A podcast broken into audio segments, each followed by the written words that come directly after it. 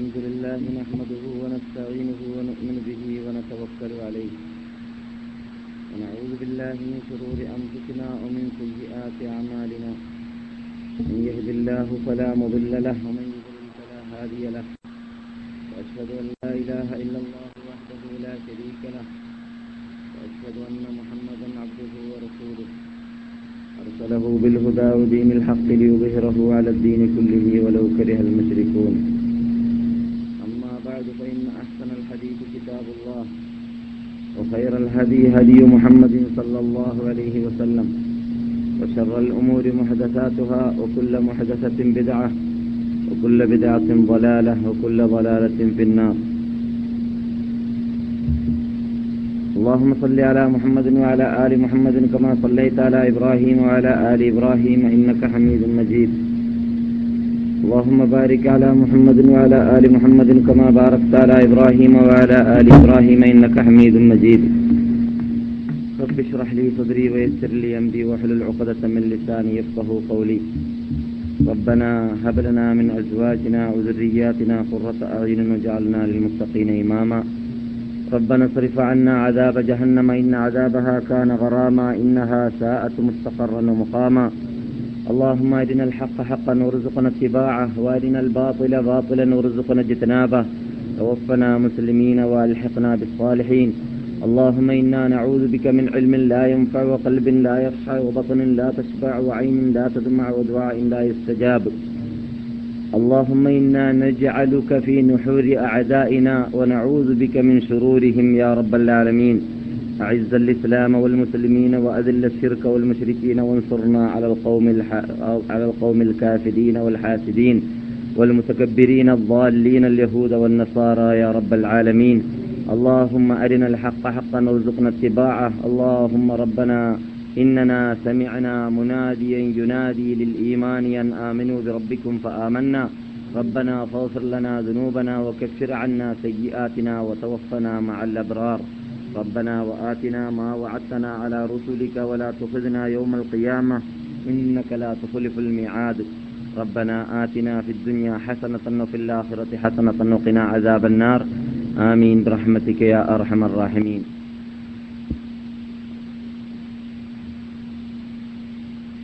أعوذ بالله من الشيطان الرجيم بسم الله الرحمن الرحيم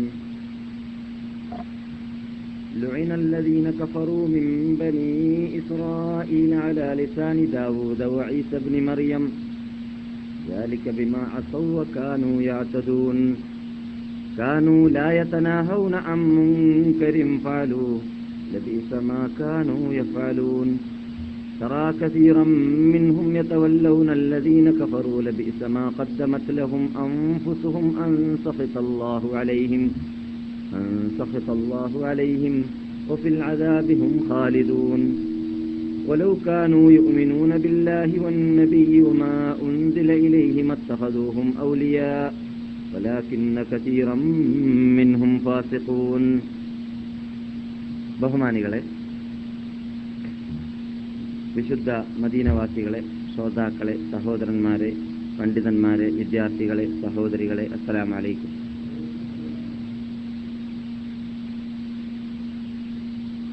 അല്ലാഹു സുബ്ഹാനഹു വ തആല ഉമ്മത്ത് മുഹമ്മദ് സല്ലല്ലാഹു അലൈഹി വസല്ലമിനെ ഒന്നടങ്കം ശിക്ഷിക്കുക എന്നത് വളരെ ദുർലഭമായിട്ടേ സംഭവിക്കാൻ സാധ്യതയുള്ളൂ എന്ന് നാം പലപ്പോഴും പറഞ്ഞ് പഠിച്ച് മനസ്സിലാക്കിയതാണ്. അതിനുള്ള കാരണം നാം അള്ളാഹുവിൻ്റെ ശിക്ഷയ്ക്ക് അർഹരല്ലാത്തത് കൊണ്ടല്ല, മറിച്ച് റബ്ബുൽ ഇസ്സത്തിന്റെ ആ വിശാലമായ അനുഗ്രഹം നമ്മെ ചൊരിഞ്ഞതുകൊണ്ട് മാത്രമാണ്. നാം പലപ്പോഴും കേട്ട് പരിചയമുള്ള വിശദീകരണം മനസ്സിലാക്കി കഴിഞ്ഞ ആയത്താണ് അള്ളാഹു പറയുന്നു, വലൗ യുആഖിദുല്ലാഹു അന്നാസ അലാ ദുൽമിഹിം മാ തറക അലൈഹാ മിൻ ദാബ്ബ വലാകിൻ യുഅഖിറുഹും ഇലാ അജലിൻ മുസമ്മ ഫൈദാ ജാഅ അജലുഹും ലാ യസ്തഖിറൂന സഅതൻ വലാ യസ്തഖ്ദിമൂൻ. വലൗ യുആഖിദുല്ലാഹു അന്നാസ അലാ ദുൽമിഹിം, മനുഷ്യന്മാർ ചെയ്യുന്ന പരാക്രമത്തിന് പകരമായിട്ട് റബ്ബുൽ ഇസ്സത്തെ അവരെ അടിക്കടി അടിയായി ശിക്ഷിച്ചുകൊണ്ടേയിരിക്കുകയാണെങ്കിൽ ഭൂമിയിൽ നടക്കുന്നതായ ഒരു ജീവിയും ഉണ്ടാവുകയില്ലായിരുന്നു. പിന്നെയോ എന്തുകൊണ്ട് അള്ളാഹു ശിക്ഷിക്കുന്നില്ല? വലാകിൻ യുഅഖിറുഹും ഇലാ അജലിൻ മുസമ്മ, നിർണയിച്ച സുപ്രീം കോർട്ടിലേക്ക് അള്ളാഹു സുബ്ഹാനഹു വ തആല ശിക്ഷാ നടപടി കൈക്കൊള്ളാൻ വേണ്ടി നീട്ടിക്കൊണ്ടുപോവുകയാണ് ചെയ്തിട്ടുള്ളത്. എന്നല്ലാതെ നാം ചെയ്യുന്നതായ പരാക്രമത്തെ കണ്ട് അള്ളാഹു പ്രീതിപ്പെട്ടതുകൊണ്ടോ തൃപ്തിപ്പെട്ടതുകൊണ്ടോ അതിൽ അള്ളാഹുവിന് കോപമില്ലാത്തതുകൊണ്ടോ അത് നല്ലതാണെന്ന് നാം മനസ്സിലാക്കാൻ ഇത് അത് നല്ലതായിട്ട് ആണെന്ന് മനസ്സിലാക്കി നാം ചെയ്യുകയാണെങ്കിലും റബ്ബുൽ ഇസ്സത്ത് അത് നമ്മൾ നിന്നിട്ട് അംഗീകരിച്ചത് കൊണ്ടോ ഒന്നും തന്നെയല്ല, മറിച്ച് റബ്ബുൽ ഇസ്സത്തിന്റെ കോപത്തെ അവൻ അടക്കി വെച്ചിരിക്കുകയാണ്. ഏറ്റവും വലിയ കാരണം അവന്റെ അനുഗ്രഹം, മറ്റൊരു കാരണം അള്ളാഹുവിന്റെ തിരുദൂതരാകുന്ന നമ്മുടെ അനുശ്ചയ നേതാവാകുന്ന നബിയുനാ മുഹമ്മദ് സല്ലല്ലാഹു അലൈഹി വസല്ലം ദിനത്തുകൊണ്ട് എന്റെ ഉമ്മത്തിനെ നീ ശിക്ഷിക്കരുത് രക്ഷിതാവേ എന്ന് പ്രാർത്ഥിച്ചിരുന്നു. ഒന്നടങ്കം നശിപ്പിക്കുക എന്ന ആ ആ പ്രത്യേകത അല്ലെങ്കിൽ ആ രൂപത്തിലുള്ള ശിക്ഷ മറ്റു ഉമ്മത്തുകൾക്ക് അള്ളാഹു നൽകാറുണ്ടായിരുന്നു. നാം കഴിഞ്ഞ രാത്രിയിൽ പറഞ്ഞതുപോലെ സമൂദ് ഗോത്രം, ആദ് ഗോത്രം, ലൂത്ത് നബിയുടെ സമുദായം പോലത്തതായ സമുദായത്തെ നാം അന്വേഷിച്ചു നോക്കുകയാണെങ്കിൽ, അവരുടെ ചരിത്രത്തിലേക്ക് നാം മടങ്ങുകയാണെങ്കിൽ ഒന്നടങ്കം നശിപ്പിക്കുകയാണ് ചെയ്തിരുന്നത്. കൈകൊണ്ടെണ്ണാൻ മാത്രമുള്ളതായ അവരുടെ ഇടയിൽ നിന്നുള്ളതായ മുസ്ലിങ്ങൾ മാത്രമേ ശേഷിച്ചുള്ളൂ. ആദ്യമായിട്ട് അതാപറിക്കിയത് നമുക്കറിയാം ബഹുമാനപ്പെട്ട നൂഹ് നബി അലി ഇസ്ലാമിന്റെ സമുദായത്തിനാണ്. നൂഹ് നബി അലി ഇസ്ലാമിന്റെ സമുദായത്തിൽ അള്ളാഹു സുബ്ഹാനഹു വ തആല അദാബിനെ ഇറക്കിയതായ സമയത്ത് എന്താണ് സംഭവിച്ചത്? എല്ലാവരും നശിച്ചു. ആരൊഴിച്ച്? അവരെ കൊണ്ട് വിശ്വസിച്ചതായ മോമിനിയങ്ങൾ ഒഴിച്ച്. വിശ്വസിച്ചവർ എത്ര പേരായിരുന്നു? ഒരഭിപ്രായത്തിൽ, അതാണ് ഏറ്റവും പ്രാബല്യമുള്ള അഭിപ്രായം, പന്ത്രണ്ട് പേര് മാത്രമായിരുന്നു. ഏതാനും തൊള്ളായിരത്തി അൻപത് വർഷം ഇസ്ലാം മത പ്രബോധനം നടത്തിയിട്ട് നൂഹ് നബി അലൈഹി ഇസ്ലാമിന് ജനങ്ങളെ കിട്ടിയിരുന്നത്. എൺപത് വർഷത്തിൽ ഏകദേശം ഒരാൾ വീതമായിരുന്നു നൂഹ് നബി അലൈഹി ഇസ്ലാമിന് ആ പ്രബോധനത്തിൽ ജനങ്ങളെ കിട്ടിയിരുന്നത്. അവരൊഴിച്ച് മറ്റുള്ളവരെ എല്ലാം അള്ളാഹു സുബ്ഹാനഹു വ തആല നശിപ്പിച്ചു എന്നാണ് ഖുർആനിൽ നമ്മോട് നമ്മെ അറിയിക്കുന്നത്. എല്ലാ ഇനത്തിൽ നിന്നിട്ടും മനുഷ്യനല്ലാതെ എല്ലാ ഇനത്തിൽ നിന്നിട്ടും ഈ രണ്ടെണ്ണത്തിനെ, അഥവാ ആണിനെയും പെണ്ണിനെയും പുരുഷനെയും സ്ത്രീയെയും കപ്പലിൽ കയറാൻ കൽപ്പിച്ചു. മോമിനിയങ്ങളായിട്ടുള്ളവർ മാത്രമേ ജനങ്ങളിൽ നിന്നിട്ട്, മനുഷ്യന്മാരിൽ നിന്നിട്ട്, ആദമിന്റെ സന്തതികളിൽ നിന്നിട്ട് രക്ഷ പ്രാപിച്ചിട്ടുള്ളൂ. അങ്ങനെയുള്ളതായ ശിക്ഷയായിരുന്നു മുൻ കാലഘട്ടങ്ങളിൽ അള്ളാഹു നൽകിയിരുന്നത്. നമ്മുടെ കാലഘട്ടത്തിൽ നരക സംഭോഗം എന്ന പേരിൽ അറിയപ്പെടുന്നതായ പുരുഷ പുരുഷ ബന്ധം പുലർത്തിയതായ വിഭാഗത്തെ, ഏകദേശം നാല് ലക്ഷത്തോളം വരുന്ന വിഭാഗം ജീവിച്ചിരുന്നതായ നാല് പട്ടണത്തെ അള്ളാഹു സുബ്ഹാനഹു വ തആല ശലൂം ഗോത്രക്കാർ എന്ന പേരിൽ അറിയപ്പെടുന്നതായ, അത് ബഹ്റൽ മയ്യിത്തിന്റെ പരിസരത്തിൽ ജീവിച്ച വിഭാഗമാണെന്ന് പറയപ്പെടുന്നു. അഥവാ ഇസ്രായേലിയർ ഇന്ന് താമസിക്കുന്ന നാട്ടിന്റെ പരിസരത്തിൽ ജീവിച്ചവരാണെന്ന് പറയപ്പെടുന്നു. ഏതായാലും ഇരിക്കട്ടെ, ആ വിഭാഗത്തെയും അള്ളാഹു സുബ്ഹാനഹു വ തആല നശിപ്പിച്ചത്, ഒന്നടങ്കം നശിപ്പിച്ചതായിരുന്നു. ലൂത്ത് നബി അലൈഹി ഇസ്ലാമിനോട് നിങ്ങളും നിങ്ങളുടെ കുടുംബവും പുറപ്പെട്ടു കൊള്ളുക, നിങ്ങൾ പ്രഭാതം വരുന്നതിന് മുമ്പ് ഇവിടെ നിന്ന്, ഈ ഭൂമിയിൽ നിന്നിട്ട് രക്ഷ പ്രാപിക്കുക എന്ന് മുന്നറിയിക്കാൻ വേണ്ടി മുന്നറിയിപ്പ് നൽകാൻ വേണ്ടി അള്ളാഹുന്റെ മലക്കുകൾ അവിടെ ഇറങ്ങിയിട്ട് അവിടെ നിന്ന് രക്ഷ പ്രാപിച്ചപ്പോൾ അവരോട് നിങ്ങളുടെ കുടുംബത്തിൽ നിങ്ങളുടെ ഭാര്യയെ കൊണ്ടുപോകരുതെന്ന് പ്രത്യേകം ഇസ്തിത്ന ചെയ്തിട്ടായിരുന്നു ഓർഡർ കൊടുത്തത്. കാരണം ഭാര്യ ആ ലൂത്ത് നബി അലൈഹി ഇസ്ലാമിനെ കൊണ്ട് വിശ്വസിക്കാത്തവരായതുകൊണ്ടും ആ ആ ലൂത്ത് നബി അലൈഹി ഇസ്ലാമിന്റെ സമുദായം ശിക്ഷയ്ക്ക് അർഹരാവാൻ കാരണമായതായ ആ ശിക്ഷ, അക്രമം, ആ തോന്നിവാസത്തിന് അവര് കൂട്ടാളിയായതുകൊണ്ടും അവരെയും അള്ളാഹു സുബ്ഹാനഹു വ തആല ശിക്ഷിക്കുകയും ചെയ്തു. ആരെയും ശേഷിപ്പിച്ചില്ല. ഇതെല്ലാം നമ്മുടെ ചുറ്റിപ്പറ്റി ജീവിക്കുന്ന പരിസരത്തിൽ സംഭവിച്ചതാണ്. അഥവാ ഇപ്പോൾ നാം ജീവിക്കുന്നതായ പട്ടണത്തിന്റെ, ഈ ജീവിക്കുന്നതായ നാട്ടിന്റെ വളരെ അടുത്ത് സംഭവിച്ച സംഭവങ്ങളാണ്, വളരെ അടുത്ത് നിൽക്കുന്ന പട്ടണങ്ങളിൽ സംഭവിച്ച സംഭവങ്ങളാണ്. ഏത്? ലൂത്ത് നബി അലൈഹി സ്വലാമിന്റെ ഖൗമിനെ അള്ളാഹു നശിപ്പിക്കുക എന്നതും ആദ് ഗോത്രക്കാരെയും സമൂദ് ഗോത്രക്കാരെയും നശിപ്പിക്കുക എന്നതൊക്കെ ജസീറത്തുൽ അറബിൽ തന്നെ സംഭവിച്ചതാണ്, നാം സ്ഥിതി ചെയ്യുന്നതായ ജസീറത്തുൽ അറബിൽ. ഇതെല്ലാം അള്ളാഹു സുബ്ഹാനഹു തആല ശിക്ഷാ നടപടികൾ കൈക്കൊണ്ടപ്പോൾ അവരെ എല്ലാം ഒന്നടങ്കം നശിപ്പിച്ചിരിക്കുകയാണ് എന്നതാണ് ഖുർആൻ സ്ഥാപിച്ചതും തെളിയിച്ചതും. ആ രൂപത്തിൽ എന്റെ ഉമ്മത്തികളെ നീ നശിപ്പിക്കരുതേ രക്ഷിതാവേ എന്ന് നബിയുനാ മുഹമ്മദ് സല്ലല്ലാഹു അലൈഹി വസല്ലം തങ്ങൾ പ്രാർത്ഥിച്ച പ്രാർത്ഥനാ ഫലമായിട്ടായിരിക്കാം നമ്മെ ഒന്നടങ്കം നശിപ്പിക്കാത്തത്, എന്നല്ലാതെ നാം അതിന് അർഹരല്ല ത്തത് കൊണ്ടല്ല എന്നതുകൂടി നാം മനസ്സിലാക്കിയിരിക്കേണ്ടതുണ്ട്. എന്നാൽ നാം അള്ളാഹുവിന്റെ ഇഖാബ് ഒന്നടങ്കം വരുന്നതായ വ്യാപകമാകുന്നതായ ഇഖാബ്, ശിക്ഷയ്ക്ക് അർഹരാവാനുള്ളതായ പ്രധാന കാരണമെന്താണെന്ന് നാം മനസ്സിലാക്കിയിരിക്കൽ അനിവാര്യമാണ്. എന്തിനു വേണ്ടി? അതിൽ നിന്നിട്ട് രക്ഷ പ്രാപിക്കാൻ വേണ്ടിയാണ്. അതിലേറ്റവും പ്രധാന കാരണം നമ്മുടെ ഇടയിൽ അക്രമം, അനീതി, തോന്നിവാസം, അനാചാരം, വ്യഭിചാരം, കള്ളുകുടി, അതുപോലെ തന്നെ പലിശ തിന്നുക പോലോത്തതായ ആ അള്ളാഹു വെറുക്കുന്ന തോന്നിവാസങ്ങൾ, അള്ളാഹു വെറുക്കുന്നതായ അനിസ്ലാമിക കാര്യങ്ങൾ വ്യാപകമാവുക എന്നതാണ്. വ്യാപകമാകുന്ന വേളയിലാണ് അള്ളാഹു സുബ്ഹാനഹു വ തആലയുടെ ശിക്ഷയും വ്യാപകമാവുക.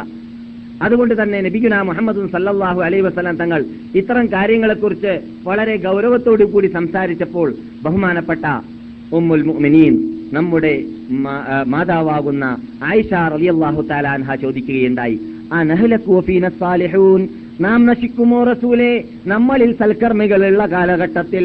നമ്മുടെ കൂട്ടത്തിൽ സൽക്കർമ്മങ്ങൾ സൽക്കർമ്മം ചെയ്യുന്ന വിഭാഗമുണ്ടായിരിക്കവേ നാം നശിക്കുമോ റസൂലേ എന്ന് നബിയുനാ മുഹമ്മദ് സല്ലല്ലാഹു അലൈഹി വസല്ലം തങ്ങളോട് ബഹുമാനപ്പെട്ട ഉമ്മുൽ മുഅ്മിനീൻ ആയിഷ റളിയല്ലാഹു തആല അൻഹ ചോദിക്കുകയുണ്ടായി.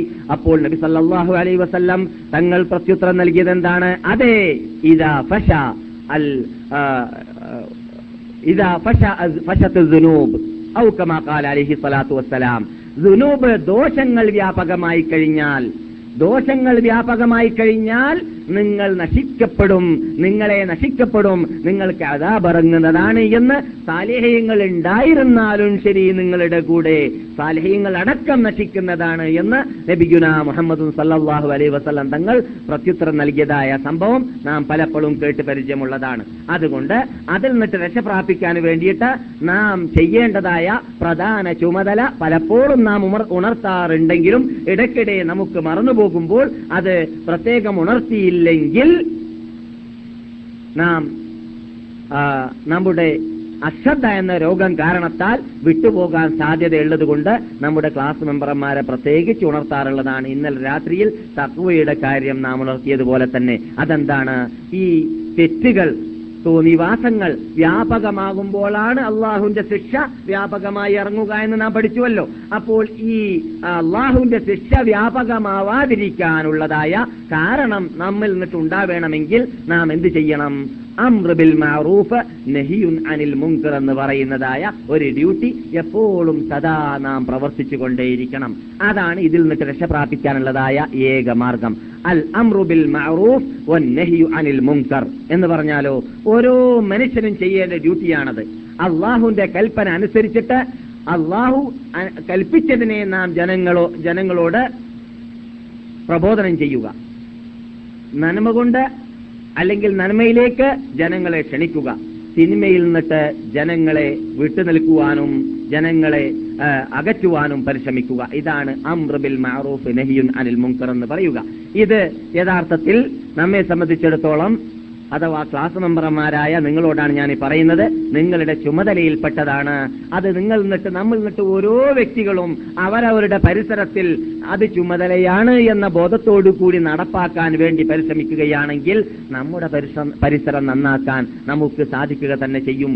ചുരുങ്ങിയാൽ നമുക്ക് ശിക്ഷയിൽ നിന്നിട്ട് അവർക്കും ഇറങ്ങുന്നതായ ശിക്ഷയിൽ നിന്നിട്ട് നമുക്ക് രക്ഷ പ്രാപിക്കാനുള്ളതായ മാർഗമാണ് എന്നതുകൂടി ഈ ഡ്യൂട്ടി നിർവഹിക്കുമ്പോൾ നാം മനസ്സിലാക്കിയിരിക്കേണ്ടതുണ്ട്. അതിന് നമുക്ക് അള്ളാഹു സുബ്ഹാനഹു വ തആല അനുഗ്രഹിക്കുമാറാവട്ടെ. നമ്മുടെ പ്രത്യേകതയെക്കുറിച്ച് അള്ളാഹു പറയുകയാണ്, അല്ലദീന യത്തബിഊനർ റസൂലൻ നബിയ്യൽ ഉമ്മിയല്ലദീ യജിദൂനഹു മക്തൂബൻ ഇൻദഹും ഫിത്തൗറാത്തി വൽ ഇൻജീലി യഅ്മുറുഹും ബിൽ മഅറൂഫി വയൻഹാഹും അനിൽ മുൻകർ. നമ്മുടെ പ്രത്യേകതയാണ് അല്ലദീന, ഒരു വിഭാഗമാണ് മുഹമ്മദ് നബിയുടെ ഉമ്മത്തികൾ. ആരാണ് അവർ? യത്തബിഊന റസൂല നബിയൽ ഉമ്മിയ, അർ റസൂൽ അൻ നബി അൽ ഉമ്മി, അക്ഷരാഭ്യാസമില്ലാത്തതായ മുഹമ്മദ് നബി സല്ലല്ലാഹു അലൈഹി വസല്ലം തങ്ങളെ പിൻപറ്റി ജീവിക്കുന്നവരാണ് അവര്. പിന്നെയോ അവരെ കുറിച്ച് നിങ്ങൾക്ക് യജിദൂനഹു മക്തൂബൻ ഇൻദഹും ഫി തൗറാത്തി വൽ ഇൻജീൽ, തൗറാത്തിലും ഇൻജീലിലും വിശദീകരിച്ചിട്ട് അല്ലാഹു സുബ്ഹാനഹു വ തആല മുന്നറിയിപ്പ് നൽകിയതായതായ നബിയെ പിൻപറ്റുന്നതായ വിഭാഗമാണ് ഈ വിഭാഗം, അഥവാ മുഹമ്മദ് നബി സല്ലല്ലാഹു അലൈഹി വസല്ലം തങ്ങളുടെ ഉമ്മത്തികൾ. പിന്നെ അവരുടെ പ്രത്യേകത എന്താണ്? യഉമുറുഹും ബിൽ മഅറൂഫി, നന്മ കൊണ്ട് അവർ ജനങ്ങളോട് കൽപ്പിക്കുന്നവരാണ്. വയൻഹാഹും അനിൽ മുൻകരി, തിന്മ കൊണ്ട് അവർ ജനങ്ങളെ തൊട്ട് വിരോധിക്കുന്നവരും ആണ്. കണ്ടില്ലേ? അപ്പോൾ നമ്മുടെ അഡ്രസ് ആണ് എന്ത്? അംറു ബിൽ മഅറൂഫ് നഹിയു അനിൽ മുൻകർ എന്ന് പറയുന്നത്.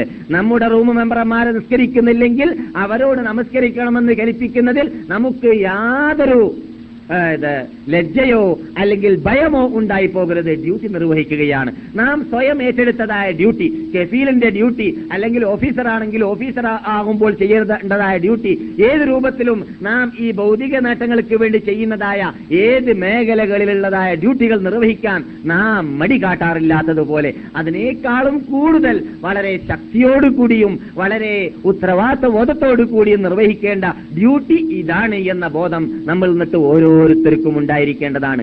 അംർ ബിൽ മഅറൂഫ് നഹിയുൻ അനിൽ മുൻകർ എന്ന് പറയുന്ന ഡ്യൂട്ടി ഓരോ മുസ്ലിം അവൻ യഥാർത്ഥ മുസ്ലിം ആവേണമെങ്കിൽ ചെയ്യേണ്ട ഡ്യൂട്ടിയാണ് എന്നത് നാം സാധാരണ ഉണർത്താറുള്ളതാണ്. അല്ലാഹു സുബ്ഹാനഹു വ തആല മുഅ്മിനീങ്ങളെ കുറിച്ച് അവരുടെ ശരീരത്തെ അല്ലാഹുവിന് അവർ വിൽപ്പന ചെയ്തിരിക്കുകയാണ്. അവർ ആരെയും സത്യം പറയുന്നതിന്റെ മുമ്പിൽ കൂസേണ്ടതില്ല, മടിക്കേണ്ടതില്ല, പേടിക്കേണ്ടതില്ല. കാരണം അവർക്ക് എന്തെങ്കിലും അപകടം വരികയാണെങ്കിൽ യഥാർത്ഥത്തിൽ അവർക്കത് അപകടമല്ല, മറിച്ച് അവരുടെ ശരീരത്തെ അള്ളാഹുവിന് വേണ്ടി വിൽപ്പന ചെയ്തവരായിരിക്കവേ അവർക്ക് എന്ത് ഏൽക്കേണ്ടി വരികയാണെങ്കിൽ അതെല്ലാം അവർ വിലക്ക് വാങ്ങിയതായ സ്വർഗമുണ്ടല്ലോ, ആ സ്വർഗത്തിന് പകരം അവർ സമർപ്പിക്കുന്നതായ ആ സമ്മാനമാണ്, സമർപ്പിക്കുന്നതായ പ്രതിഫലമാണ്. അപ്പോൾ അത് സമർപ്പിച്ചാൽ മാത്രമേ അവർക്ക് അവർക്ക് കൊടുക്കാമെന്ന് എഗ്രിമെന്റ് ഖുർആനിലൂടെ, തൗറാത്തിലൂടെ, ഇൻജിലിലൂടെ, സബൂറിലൂടെ അള്ളാഹു സുബ്ഹാനഹു വ തആല എഗ്രിമെന്റ് നടത്തിയതായ ആ സ്വർഗലോകം അവർക്ക് കിട്ടണമെങ്കിൽ അവരെല്ലാം അങ്ങനത്തെ സമർപ്പിക്കേണ്ടവരാണ്. എങ്ങനെ സമർപ്പിക്കണം, അവരുടെ പ്രത്യേകത എന്താണ് എന്ന് വിവരിച്ചപ്പോൾ അള്ളാഹു പറഞ്ഞതാണ് അത്തഈബൂനൽ ആബിദൂനൽ ഹാമിദൂനസ് സായിഹൂനർ റാകിഊനസ് സാജിദൂനൽ ആമിറൂന ബിൽ മഅറൂഫ് വന്നാഹൂന അനിൽ മുൻകരി വൽ ഹാഫിളൂന ലിഹുദൂദില്ലാഹ് വബശ്ശിരിൽ മുഅ്മിനീൻ. ഈ പ്രത്യേകതകൾ മുഴുവനും ഉണ്ടായിരിക്കണം. സ്വർഗവാഗ്ദാനത്തിൽ, അഗ്രിമെന്റിൽ അള്ളാഹു സുബ്ഹാനഹു വ തആല ഒപ്പിട്ടിട്ട് നിങ്ങൾക്ക് ഞാൻ സ്വർഗം തന്നിരിക്കുകയാണ്, നിങ്ങൾ ഞാൻ ആവശ്യപ്പെട്ടത് തന്നാൽ മതി എന്ന് പറഞ്ഞതായ ആ എഗ്രിമെന്റിൽ നാം ഉൾക്കൊ ഉൾക്കൊണ്ടവരാ വേണമെങ്കിൽ അത്തഈബൂൻ പാശ്ചാത്തപിക്കുന്നവർ, അൽ ആബിദൂൻ ആരാധിക്കുന്നവർ, അൽ ഹാമിദൂൻ സ്തുതികീർത്തനം അള്ളാഹുവിന്റെ മുമ്പിൽ സമർപ്പിച്ചുകൊണ്ടേയിരിക്കുന്നവർ, അസ്സായിഹൂൻ നോമ്പ് പിടിക്കുന്നവർ, അർറാകിഊൻ റുക്കൂഅ് ചെയ്യുന്നവർ, അസ്സാജിദൂൻ സുജൂദ് ചെയ്യുന്നവർ, അഥവാ നമസ്കാരം പരിപൂർണമായിട്ട് അഞ്ചൊക്കെ നമസ്കാരം കൃത്യമായിട്ട് നിർവഹിക്കുന്നവർ, അൽ ആമിറൂന ബിൽ മഅറൂഫി വന്നാഹൂന അനിൽ മുൻകർ. എടോ, നീ നമസ്കരിക്കുന്നവനായിരിക്കണം, സ്വർഗവാളിയാ വേണമെങ്കിൽ എന്ന് പറഞ്ഞതായ അതേ റബ്ബുൽ ഇസ്സത്ത് അതേ നിബന്ധനയോട് കൂടി വെക്കുന്ന ഒരു നിബന്ധനയാണ് നീ അംറു ബിൽ മഅറൂഫും നഹിയും അനിൽ മുൻകറും ചെയ്തവനായിരിക്കണം. നന്മ കൊണ്ട് ഉപദേശിക്കുന്നവനും തിന്മ കൊണ്ടും എതിർക്കുന്നവനും നീ ആയിട്ടില്ലെങ്കിൽ നമസ്കരിച്ചവനായാൽ പോരാ, നോമ്പ് പിടിച്ചവനായാൽ പോരാ, പാശ്ചാത്തപ്പിച്ചവനായാൽ പോരാ, നീ ഡ്യൂട്ടി നിർവഹിച്ചവനാകുന്നതല്ല, നീ സ്വർഗത്തിന് അർഹനാവുന്നതല്ല എന്നാണ് ഈ ആയത്ത് നമ്മെ പഠിപ്പിക്കുന്നത്. കാരണം നിങ്ങൾക്ക് സ്വർഗം കിട്ടാനുള്ള നിബന്ധനയാണ് നിങ്ങൾ ഈ കേൾക്കാൻ പോകുന്നതെന്ന് പറഞ്ഞുകൊണ്ടാണ് ഈ നിബന്ധനകൾ അള്ളാഹു നമ്മളോട് പറഞ്ഞിട്ടുള്ളത്. അതുകൊണ്ട് അംറു ബിൽ മഅറൂഫ് നഹിയുൻ അനിൽ മുൻകർ എന്ന് പറയുന്ന ഡ്യൂട്ടി ഒരു പ്രത്യേക മൗലവിമാരുടെയോ അല്ലെങ്കിൽ ഒരു പ്രത്യേക ഗവൺമെന്റിന്റെ വകുപ്പിന്റെയോ അല്ലെങ്കിൽ ഒരു പ്രത്യേക പ്രബോധകന്മാരുടെയോ അല്ലെങ്കിൽ പ്രത്യേക സ്ഥാപനങ്ങളുടെയോ അല്ല ഡ്യൂട്ടി, അല്ലേ അല്ല. മുസ്ലിമാണെന്ന് ആര് പറയുന്നുവോ, ഇസ്ലാമിനെ കുറിച്ച് ആര് പഠിച്ചുവോ, ആ പഠിച്ചതിനെ മറ്റുള്ളവർക്ക് എത്തിച്ചു കൊടുക്കുക. ആർക്കാണ്? ആ വിനോദാഭാസത്തിൽ കൂടി ദിവസം കഴിച്ചു കൂട്ടാൻ മദീനയിലോ ലോകത്തെവിടെയും മുസ്ലിം ജീവിക്കുമ്പോൾ പാടില്ല എന്നറിയാത്തവനുള്ളത് ആരും തന്നെയില്ല. എന്നിട്ടോ റസൂലുള്ളാഹി സ്വല്ലല്ലാഹു അലൈഹി വസല്ലം തങ്ങൾ പറഞ്ഞതുപോലെ നമ്മുടെ കൺമുമ്പിൽ തെറ്റുകൾ ദൈനംദിനം കണ്ടുകൊണ്ടേയിരിക്കുമ്പോൾ അത് പിന്നെ നമുക്ക് പതിവായി മാറുകയാണ്, അത് തെറ്റുകളല്ലാതെയായി മാറിപ്പോവുകയാണ്. ഇതാണ് ഇപ്പോൾ സംഭവിച്ചിട്ടുള്ളത്. ജൂതന്മാരെ കുറിച്ചും ക്രിസ്ത്യാനികളെ കുറിച്ചും അല്ലാഹു സുബ്ഹാനഹു വ തആല ഖുർആനിൽ പറഞ്ഞതായ അതേ ശിക്ഷ, ശിക്ഷയ്ക്ക് അർഹരാവാൻ സാധ്യതയുള്ളതായ അതേ ചുറ്റുപാട് നമ്മളിൽ ഖേദകരമെന്ന് പറയട്ടെ വന്നു പോയിരിക്കുകയാണ്. അള്ളാഹു പറയുന്നു ലുഇനല്ലദീന കഫറു മിൻ ബനി ഇസ്രാഈല അലാ ലിസാനി ദാവൂദ വഈസ ഇബ്നു മറിയം. എന്തിനു വേണ്ടിയാണ്? കാനൂ കാനൂ ذلك بما عصوا وكانوا يعتدون كانوا لا يتناهون عن منكر فعلوا لبئس ما كانوا يفعلون لعن الذين كفروا من بني إسرائيل على لسان داوود وعيسى ابن مريم ദാവൂദ് നബി അലൈഹിസ്സലാമിന്റെ നാവിലൂടെയും ഈസ നബി അലൈഹിസ്സലാമിന്റെ നാവിലൂടെയും അവരുടെ കാലഘട്ടത്തിൽ ജീവിച്ചതായ സത്യനിഷേധികളെ ശപിക്കപ്പെട്ടിരിക്കുകയാണ്. എന്തുകൊണ്ടാണ് ശപിക്കപ്പെട്ടത്? കാനൂലായ തനാഹുന അമ്മും കരീം ഫാലു, അവരെ അവർ തെറ്റ് ചെയ്യുന്നവരും കുറ്റവാളികളും അള്ളാഹുവിന്റെ നിയമാവലികൾക്ക് അതിരുവിട്ട് കടന്നവരുമായിരുന്നു. എന്താണ് അവർ ചെയ്തതായ പാപം? പാപം കാനൂലായ തനാഹൗന അമ്മുങ്കരീം ഫാലു, അവർ ചെയ്തിരുന്നതായ ഡ്യൂട്ടി, മുൻകറായ കാര്യങ്ങൾ കണ്ടാൽ, വിരോധിക്കപ്പെട്ട കാര്യങ്ങൾ കണ്ടാൽ, നമസ്കരിക്കാത്ത ആളെ കണ്ടാൽ, ഉദാഹരണത്തിന് എടോ നമസ്കരിക്കണമെന്ന് ഒരു പ്രാവശ്യം പറയും, രണ്ട് പ്രാവശ്യം പറയും, മൂന്ന് പ്രാവശ്യം പറയും, പിന്നെയോ അവന്റെ കൂടെ തന്നെ തിന്നുന്നവനും കുടിക്കുന്നവനും ഉറങ്ങുന്നവനും ആയി ആയി മാറിയപ്പോൾ പിന്നെ എപ്പോഴും പറഞ്ഞുകൊണ്ടിരിക്കേണ്ട ആവശ്യമില്ലല്ലോ, ഞാനൊന്ന് രണ്ട് മൂന്ന് പ്രാവശ്യം പറഞ്ഞില്ലേ എന്ന് വിചാരിച്ചിട്ട് പിന്നെ അത് നിർത്തിവെക്കും. ഇത് ഹദീസിലുള്ളതാണ്. ഇങ്ങനെ തന്നെയാണ് ഹദീസിലുള്ളത്. ആക്കിലും അഖീലും ശരീഫുമായി മാറിയത് കാരണത്താൽ ജൂതന്മാരും ക്രിസ്ത്യാനികളും ദാവൂദ് നബി അലൈഹിസ്സലാമിന്റെ സമുദായവും ഈസാ നബി അലൈഹിസ്സലാമിന്റെ സമുദായവും അവർ അവരുടെ മതത്തിനെതിരിൽ പ്രവർത്തിക്കുന്നവരോട് ഇത് നിങ്ങൾ ചെയ്യരുതെന്ന് ആദ്യം പറഞ്ഞിരുന്നു. പിന്നെ അവരുടെ കൂടപ്പറപ്പായി ജീവിക്കുന്ന ഇത് റൂം മെമ്പർമാരോ അല്ലെങ്കിൽ ജീവസഖികളോ ആയി മാറിയത് കാരണത്താൽ ദൈനംദിനം കണ്ടുകൊണ്ടിരിക്കുന്നവരല്ലേ എന്ന് മനസ്സിലാക്കിയിട്ട് പഴക്കവും തഴക്കവും അസത്യം ചെയ്യുന്നത് കാണുമ്പോൾ, തോന്നിവാസം ചെയ്യുന്നത് കാണുമ്പോൾ, അതിന് തഴക്കവും പഴക്കവും ഉണ്ടായിട്ട് പിന്നെ അവർ ഉപേക്ഷിച്ച് കളഞ്ഞു. മനസ്സിലായില്ലേ? അപ്പോൾ ഉപേക്ഷിക്കുക എന്ന പരിപാടി, എന്തുപേക്ഷിക്കുക? നന്മയെ തൊട്ട് നന്മയ്ക്ക് വേണ്ടി ജനങ്ങളെ ക്ഷണി നന്മയിലേക്ക് ജനങ്ങളെ ക്ഷണിക്കുക, തിന്മയെ തൊട്ട് ജനങ്ങളെ എതിർക്കുക എന്നത് നിർത്തിവെക്കുക എന്ന സമ്പ്രദായം മുസ്ലിങ്ങളെ, മുഹമ്മദ് നബിയുടെ ഉമ്മത്തികളെ, നിങ്ങൾക്ക് യോജിച്ചതേ അല്ല എന്ന് പഠിപ്പിക്കാൻ വേണ്ടിയാണ് ഈസാ നബി അലൈഹിസ്സലാം ദാവൂദ് നബി അലൈഹിസ്സലാമിന്റെ സമുദായത്തെ ശപിക്കപ്പെട്ടത്. ആ നബിമാരുടെ നാവിലൂടെ എന്തിലൂടെ എന്തിനു വേണ്ടിയായിരുന്നു? കാനൂലായതനാഹൗന അമ്മും അവര് ചെയ്തിരുന്നതായ മുങ്കറിനെ അവര് വിരോധിച്ചിരുന്നു. പിന്നെ വിരോധിച്ചതായ അതേ വിരോധിച്ച കാര്യങ്ങൾ ഇടയ്ക്കിടെ കണ്ടുകൊണ്ടേ ഇരുന്നപ്പോൾ അവർക്ക് തഴക്കവും പഴക്കവും വന്നപ്പോൾ പിന്നെ ആ വിരോധിക്കുന്നതിന് അവർ നിർത്തിക്കളഞ്ഞു. അത് കാരണത്താലാണ് അവർ ശപിക്കപ്പെട്ടത്. അതുകൊണ്ട് നിങ്ങൾ അങ്ങനെ ആയി പോകരുത് എന്ന് നബിയുനാ മുഹമ്മദുൻ സല്ലല്ലാഹു അലൈഹി വസല്ലം വളരെ ശക്തിയായ ഭാഷയിലൂടെയും ശക്തിയായ ശൈലിയിലൂടെയും നമ്മെ പഠിപ്പിച്ചിരിക്കുകയാണ്. ബഹുമാനപ്പെട്ട അബ്ദുല്ലാഹി ഇബ്നു മസ്ഊദ് റളിയല്ലാഹു തആല അൻഹു ആണ് ഈ ഹദീസ്, നിങ്ങളിപ്പോൾ കേട്ടതായ ഈ ഈ ആയത്തിന്റെ തഫ്സീർ വ്യാഖ്യാനിക്കുന്നത്, വിശദീകരണം നൽകുന്നത്.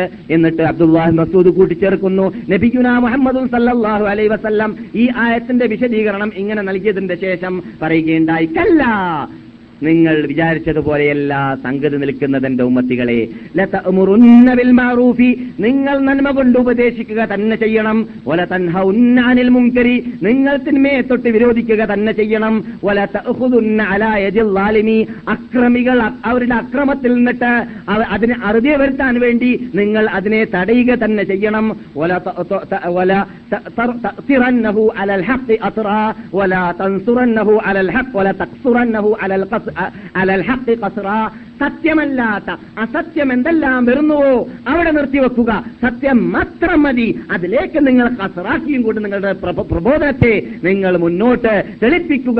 അല്ലാത്ത പക്ഷം എന്താണ് സംഭവിക്കാൻ പോകുന്നത്? നിങ്ങൾ എന്നിട്ട് ചിലരുടെ ഹൃദയത്തെ മറ്റു ചിലരുടെ ഹൃദയത്തിലേക്ക് അല്ലാഹു സുബ്ഹാനഹു വ തആല പരസ്പരം അടിപ്പിച്ചിട്ട് നിങ്ങളെ ഭിന്നിപ്പിക്കുന്നതാണ്, നിങ്ങളുടെ ഇടയിൽ ഗ്രൂപ്പീസം ഉണ്ടാവുന്നതാണ്. പിന്നെ നിങ്ങൾ ഒരു ഗ്രൂപ്പ് മറ്റേ ഗ്രൂപ്പത്തിന് ഗ്രൂപ്പിനെ അങ്ങോട്ടും ഇങ്ങോട്ടും സ്റ്റേജ് കെട്ടി ചീത്ത പറഞ്ഞിട്ട് അങ്ങോട്ടും ഇങ്ങോട്ടും അഭിമാനത്തെ പിച്ചു ചീന്തിയിട്ട് നിങ്ങളെ പരസ്പരം അങ്ങോട്ടും ഇങ്ങോട്ടും ഞാൻ ശിക്ഷിപ്പിക്കുന്നതാണ് എന്ന് നബിയുനാ മുഹമ്മദ് സല്ലല്ലാഹു അലൈഹി വസല്ലം അല്ലാഹുവിൽ നിന്നിട്ട് നമുക്ക് കിട്ടാൻ പോകുന്ന ശിക്ഷയെ കുറിച്ച് പറയുകയാണ്. അതെ, നന്മ കൊണ്ട് ഉപദേശിച്ചില്ലെങ്കിൽ, തിന്മ കൊണ്ട് നാം എതിർത്തിട്ടില്ലെങ്കിൽ നമുക്ക് വരുന്ന വിപത്താണ് ഈ കേട്ടത്. മുസ്ലിം സമുദായത്തിന് ഇപ്പോൾ അനുഭവിക്കേണ്ടി വന്നതായ വിപത്തിനുള്ളതായ ഏറ്റവും വലിയ കാരണം ഇതായിട്ട് നമുക്ക് മനസ്സിലാക്കാം.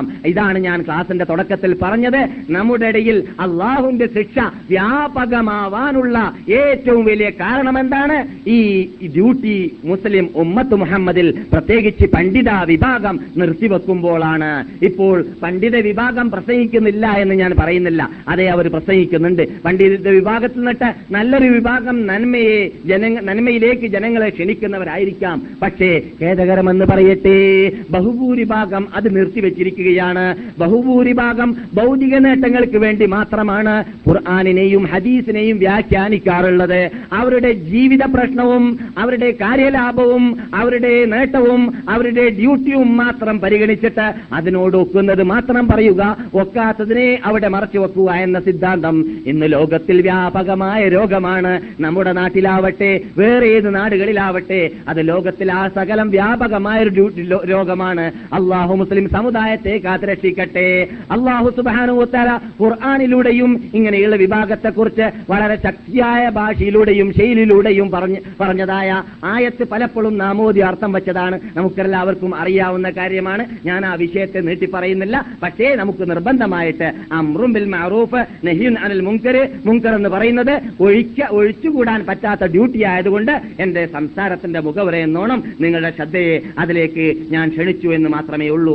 അള്ളാഹു സുബ്ഹാനഹു വ തആല മുസ്ലിങ്ങൾക്ക് ചെയ്തു തന്നതായ ആ അധികാരം, ആ ഹുക്മ അല്ലെങ്കിൽ ആ ദൗലത്ത് എന്തെല്ലാം ഭൂമിയിൽ നമുക്ക് നൽകിയിട്ടുണ്ടോ, അല്ലെങ്കിൽ നിഅമത്ത്, നിഅമത്താണെങ്കിൽ നമുക്കിപ്പോൾ വ്യാപകമായ നിഅമത്ത്, മറ്റേത് കാലഘട്ടത്തിലും ഇല്ലാത്തതായ നിഅമത്തുകൾ ഈ ഗൾഫ് രാഷ്ട്രങ്ങളിൽ ഉള്ളത് കാരണത്താൽ ലോകത്തിലുള്ള മുസ്ലിങ്ങൾക്കെല്ലാം അത് വ്യാപകമായിക്കൊണ്ടേയിരിക്കുകയാണ്.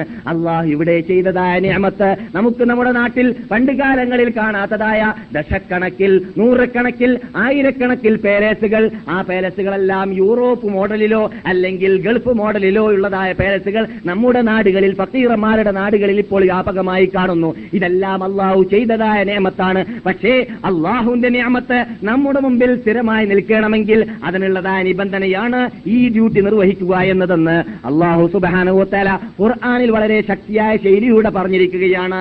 അല്ലദീന ഇമ്മക്കന്നാഹും ഫിൽ അർളി അഖാമുസ്സലാത വആതൗസ് സകാത വഅമറൂ ബിൽ മഅറൂഫി വനഹൗ അനിൽ മുൻകരി വലില്ലാഹി ആഖിബത്തുൽ ഉമൂർ. ആരാണ് ആ വിഭാഗം? ഇമ്മക്കന്നാഹും ഫിൽ അർളി, ഭൂമിയിൽ അവർക്ക് കൽപ്പും കഴിവും ഭരണവും ഞാൻ നൽകി കഴിഞ്ഞാൽ എന്ത് ചെയ്യേണ്ടതാണ് അവര്? അഖാമുസ്സലാ, അവർ നമസ്കാരത്തെ കൃത്യമായി നിലനിർത്തേണ്ടതാണ്. വാതൗസ് സക്കാ, അവർ സക്കാത്തിനെ കൃത്യമായി കൊടുക്കേണ്ടവർക്ക് കൊടുക്കേണ്ടതാണ്. നിർത്തിയില്ല. നമുക്ക് അള്ളാഹു ചെയ്തു തന്നതായ അനുഗ്രഹം ഇവിടെ നിലനിൽക്കണമെങ്കിലുള്ളതായ നിബന്ധനയാണ് ഈ പറയുന്നത്. വഅമറൂ ബിൽ മഅറൂഫി, നന്മ കൊണ്ട് അവർ കൽപ്പിക്കേണ്ടതാണ്. വനഹൗ അനിൽ മുൻകരി, മുൻകർ കൊണ്ട് അള്ളാഹു വിരോധിക്കപ്പെട്ട കാര്യങ്ങളെ തൊട്ട് ജനങ്ങളിൽ നിന്നിട്ട് അവരെ അതിനെ വിരോധിക്കേണ്ടതുമാണ്. വലില്ലാഹി ആഖിബത്തുൽ ഉമൂർ, എല്ലാ കാര്യങ്ങളുടെയും അടക്കം അള്ളാഹുലേക്കാണ്. അതുകൊണ്ട് നിങ്ങൾ ചെയ്യുന്നത് നന്മയാണെങ്കിൽ അള്ളാഹു സുബ്ഹാനഹു വ തആല നിങ്ങൾക്ക് ചെയ്തു തന്ന അനുഗ്രഹങ്ങളെ നിങ്ങളിൽ അള്ളാഹു നിലനിർത്തുന്നതാണ്. നന്മയല്ലെങ്കിലും, നന്മ കൊണ്ട് നിങ്ങൾ ജനങ്ങളെ ജനങ്ങളോട് കൽപ്പിച്ചില്ലെങ്കിലും, തിന്മയെ തൊട്ട് ജനങ്ങളെ തൊട്ട് ജനങ്ങളിൽ നിന്നിട്ട് നിങ്ങൾ വിരോധിച്ചില്ലെങ്കിലും അള്ളാഹു നിങ്ങൾക്ക് ചെയ്തു തന്നതായ വിസ ക്യാൻസലാക്കാൻ അള്ളാഹ്ക്ക് സാധിക്കുന്നതാണ്. അള്ളാഹു നിങ്ങൾക്ക് തന്നതായ പാലസ് നഷ്ടപ്പെടുത്താൻ അള്ളാഹ്ക്ക് സാധിക്കുന്നതാണ്. അള്ളാഹു നിങ്ങൾക്ക് നൽകിയതായ സമ്പത്ത് വലിച്ചെടുക്കാൻ അള്ളാഹ്ക്ക് സാധിക്കുന്നതാണ്. അതുകൊണ്ട് മുസ്ലിങ്ങളെ, നിങ്ങൾക്ക് ഇസ്ലാമിന്റെ പേരിൽ നിങ്ങൾ നിങ്ങൾ ചെയ്യുന്നതായ പ്രാർത്ഥന, അള്ളാഹുനോട് ചോദിക്കുന്നതായ പ്രാർത്ഥന, അതെല്ലാം നിങ്ങളുടെ മുമ്പിലുള്ളതായ അള്ളാഹു അള്ളാഹുവിന്റെ നിഅമത്ത് നിലനിൽക്കണമെങ്കിൽ, അള്ളാഹുമായുള്ള ബന്ധം ശരിയാവണമെങ്കിൽ, ക്ലിയറാവണമെങ്കിൽ അള്ളാഹിന്റെ അടിമകളെ മുഴുവനും സ്വർഗവാളികളാക്കാൻ വേണ്ടി നിങ്ങൾ പരിശ്രമിക്കേണ്ടതാണ്. അതാണ് അംറു ബിൽ മഅറൂഫ് നഹിയുൻ അനിൽ മുൻകരി എന്ന എന്ന വാക്കിന്റെ അർത്ഥം. നമ്മുടെ റൂം മെമ്പർമാരോ അല്ലെങ്കിൽ നമുക്ക് പരിചയമുള്ളവരോ വിനോദാഭാസത്തിലൂടെ നാലു മണിക്കൂറും അഞ്ചു മണിക്കൂറും അർദ്ധരാത്രി കഴിച്ചു കൂട്ടുന്ന കാട്ട് കാണുമ്പോൾ നമ്മുടെ ഹൃദയം ബന്ധുരുകേണ്ടതാണ്. നമുക്ക് സഹതാപം ഉണ്ടാവേണ്ടതാണ്. നമുക്ക് ദുഃഖം ഉണ്ടാവേണ്ടതാണ്. നമുക്ക് പ്രവർത്തനം ഉണ്ടാവേണ്ടതാണ്. ഇവനും എന്നെ പോലത്തെ ഒരു സുഹൃത്ത് തന്നെയല്ലേ. ഇങ്ങനെയുള്ളതായ എൽമിന്റെ സദസ്സുകളിൽ വരാനുള്ളതായ ഭാഗ്യം നിങ്ങൾക്ക് ലഭിക്കുമ്പോൾ നിങ്ങൾ ആരും മനസ്സിലാക്കരുത് ഞാനെല്ലാം ഇപ്പോൾ ക്ലാസ് എടുക്കുന്ന ആളാണ്, ക്ലാസ്സിൽ വരുന്ന ആളാണ്, അത് കേൾക്കുന്ന ആളാണ്, ആഴ്ച തോറും എൽമിന്റെ സദസ്സിൽ പങ്കെടുക്കുന്ന ആളാണ്, അതുകൊണ്ട് അള്ളാഹ് എന്നെ രക്ഷിക്കുക തന്നെ ചെയ്യും. ഇങ്ങനെയുള്ള വ്യാമോഹം നമ്മൾ നിന്നിട്ട് ഉടലെടുത്തു പോകരുത്. മറിച്ച് ഇങ്ങനെ എനിക്ക് അള്ളാഹു തൗഫീഖ് ചെയ്തതിന് പകരമായിട്ട് എന്റെ മറ്റു സുഹൃത്തുക്കളെയും നന്നാക്കണമെന്നതായ ബോധം നമ്മളിൽ ഉണ്ടായിക്കൊണ്ടേയിരിക്കേണ്ടതാണ്. നമ്മുടെ പ്രശ്നം അതായിരിക്കേണ്ടതാണ്. നമ്മുടെ ഹൃദയ വേദന അതിലൂടെ ആയിരിക്കേണ്ടതാണ്. നമുക്ക് ദോഷം ചെയ്യുന്നവരെ കാണുമ്പോഴെല്ലാം നമ്മുടെ ഹൃദയത്തിൽ ഖേദമുണ്ടാവണം. അവനെ ആ ദോഷത്തിൽ നിന്ന് വിരമിപ്പിക്കാൻ വേണ്ടിയുള്ളതായ മാർഗങ്ങൾ കൈക്കൊള്ളാൻ വേണ്ടി യുക്തിയുക്തം നാം പാടുപെടേണ്ടതാണ്. അല്ലാത്ത പക്ഷം നാം നമ്മുടെ ഈമാൻ നമ്മുടെ ഹൃദയത്തിൽ ഈമാനുണ്ട് എന്ന് പറയാൻ പറ്റുകയില്ല. കാരണം നബിയുനാ മുഹമ്മദ് സല്ലല്ലാഹു അലൈഹി വസല്ലം അംറു ബിൽ മഅ്റൂഫിന്റെ കൽപ്പന കൽപ്പിച്ചപ്പോൾ പറഞ്ഞത് തോന്നിവാസങ്ങൾ കാണുമ്പോൾ എതിർക്കണം. അഥവാ എതിർത്തില്ലെങ്കിൽ അഥവാ കൈകൊണ്ട് എതിർക്കുന്നില്ലെങ്കിൽ അവസാനമായിട്ട് പറഞ്ഞ മേഖല എന്താണ്? മർഹല. അത് ഹൃദയം കൊണ്ട് വെറുക്കുകയെങ്കിലും ചെയ്യണം.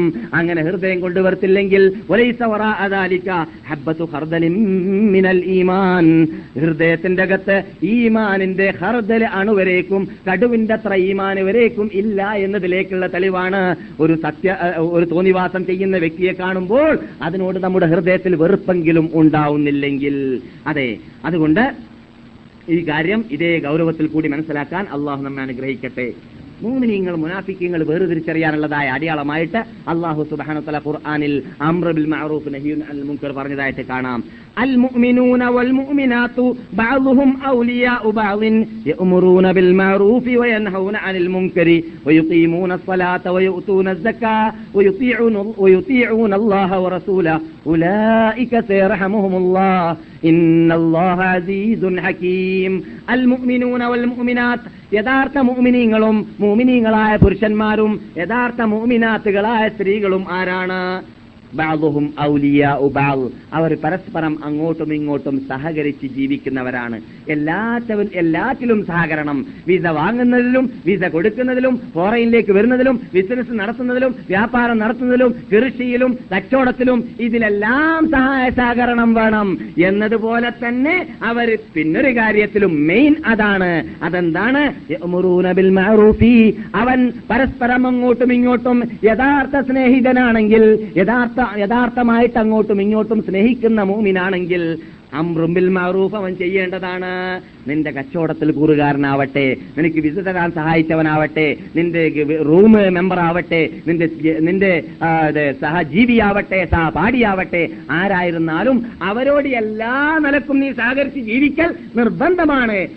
അനിസ്ലാമികമായ കാര്യങ്ങൾ ഒഴിച്ച് എല്ലാ കാര്യങ്ങളിലും സഹകരിക്കണം. പക്ഷേ നീ നിർബന്ധമായി സഹകരിക്കേണ്ടത് എന്തിലാണ്? യഅ്മുറൂന ബിൽ മഅ്റൂഫി. നന്മ കൊണ്ട് അവനോട് കൽപ്പിക്കണം. നീ നമസ്കരിക്കാൻ പോകുമ്പോൾ അവനോട് എടാ സലാ സലാ എന്ന് പറയണം. നീ ഇതിനു മുമ്പ് നൂറ് പ്രാവശ്യം സലാ എന്ന് പറഞ്ഞിട്ട് അവൻ നമസ്കരിച്ചിട്ടില്ലെങ്കിലും ശരി, നീ സ്വബഹി നമസ്കരിക്കാൻ പോകുമ്പോൾ അവൻ ഉറങ്ങുകയാണെങ്കിൽ അവനെ ഉണർത്തണം. നൂറ് പ്രാവശ്യം മുമ്പ് ഉണർത്തിയിട്ട് അവൻ ഉണർന്നിട്ടില്ലെങ്കിലും ശരി, നീ വിളിച്ചുകൊണ്ടേയിരിക്കണം. അത് നിന്റെ ചുമതലയാണ്. അവൻ നമസ്കരിക്കട്ടെ നമസ്കരിക്കാതിരിക്കട്ടെ, അവൻ ശകാരിക്കട്ടെ ശകാരിക്കാതിരിക്കട്ടെ, അവന്റെ ഇടിയും അടിയും കൊള്ളുമെന്ന് ഭയമുണ്ടാവട്ടെ ഇല്ലാതിരിക്കട്ടെ, അതൊന്നും പ്രശ്നമല്ല. നിന്റെ ഡ്യൂട്ടി നിർവഹിച്ച അവൻ നീ ആവേണമെങ്കിൽ അവനോട് പറഞ്ഞുകൊണ്ടേയിരിക്കണം. നിർത്തിയില്ല. നമസ്കാരം കൃത്യമായി നിലനിർത്തുന്നവരായിരിക്കണം. ഇതൊക്കെ മടക്കി മടക്കി അള്ള പറയുന്ന കാര്യങ്ങൾ വളരെ ഗൗരവത്തോടു കൂടി നാം മനസ്സിലാക്കാൻ വേണ്ടിയാണ് മടക്കി മടക്കി പറയുന്നത്. അള്ളാഹുനെയും റസൂലിനെയും വഴിപ്പെട്ടവരായിരിക്കണം. അങ്ങനെ ജീവിക്കുകയാണെങ്കിൽ അവരാരായി മാറും? ഇവരാണ് അള്ളാഹു അനുഗ്രഹിക്കുന്നത് വിഭാഗം. അള്ളാന്റെ അനുഗ്രഹം കിട്ടിക്കഴിഞ്ഞാൽ പിന്നെന്താ നമുക്ക് വേണ്ടത്?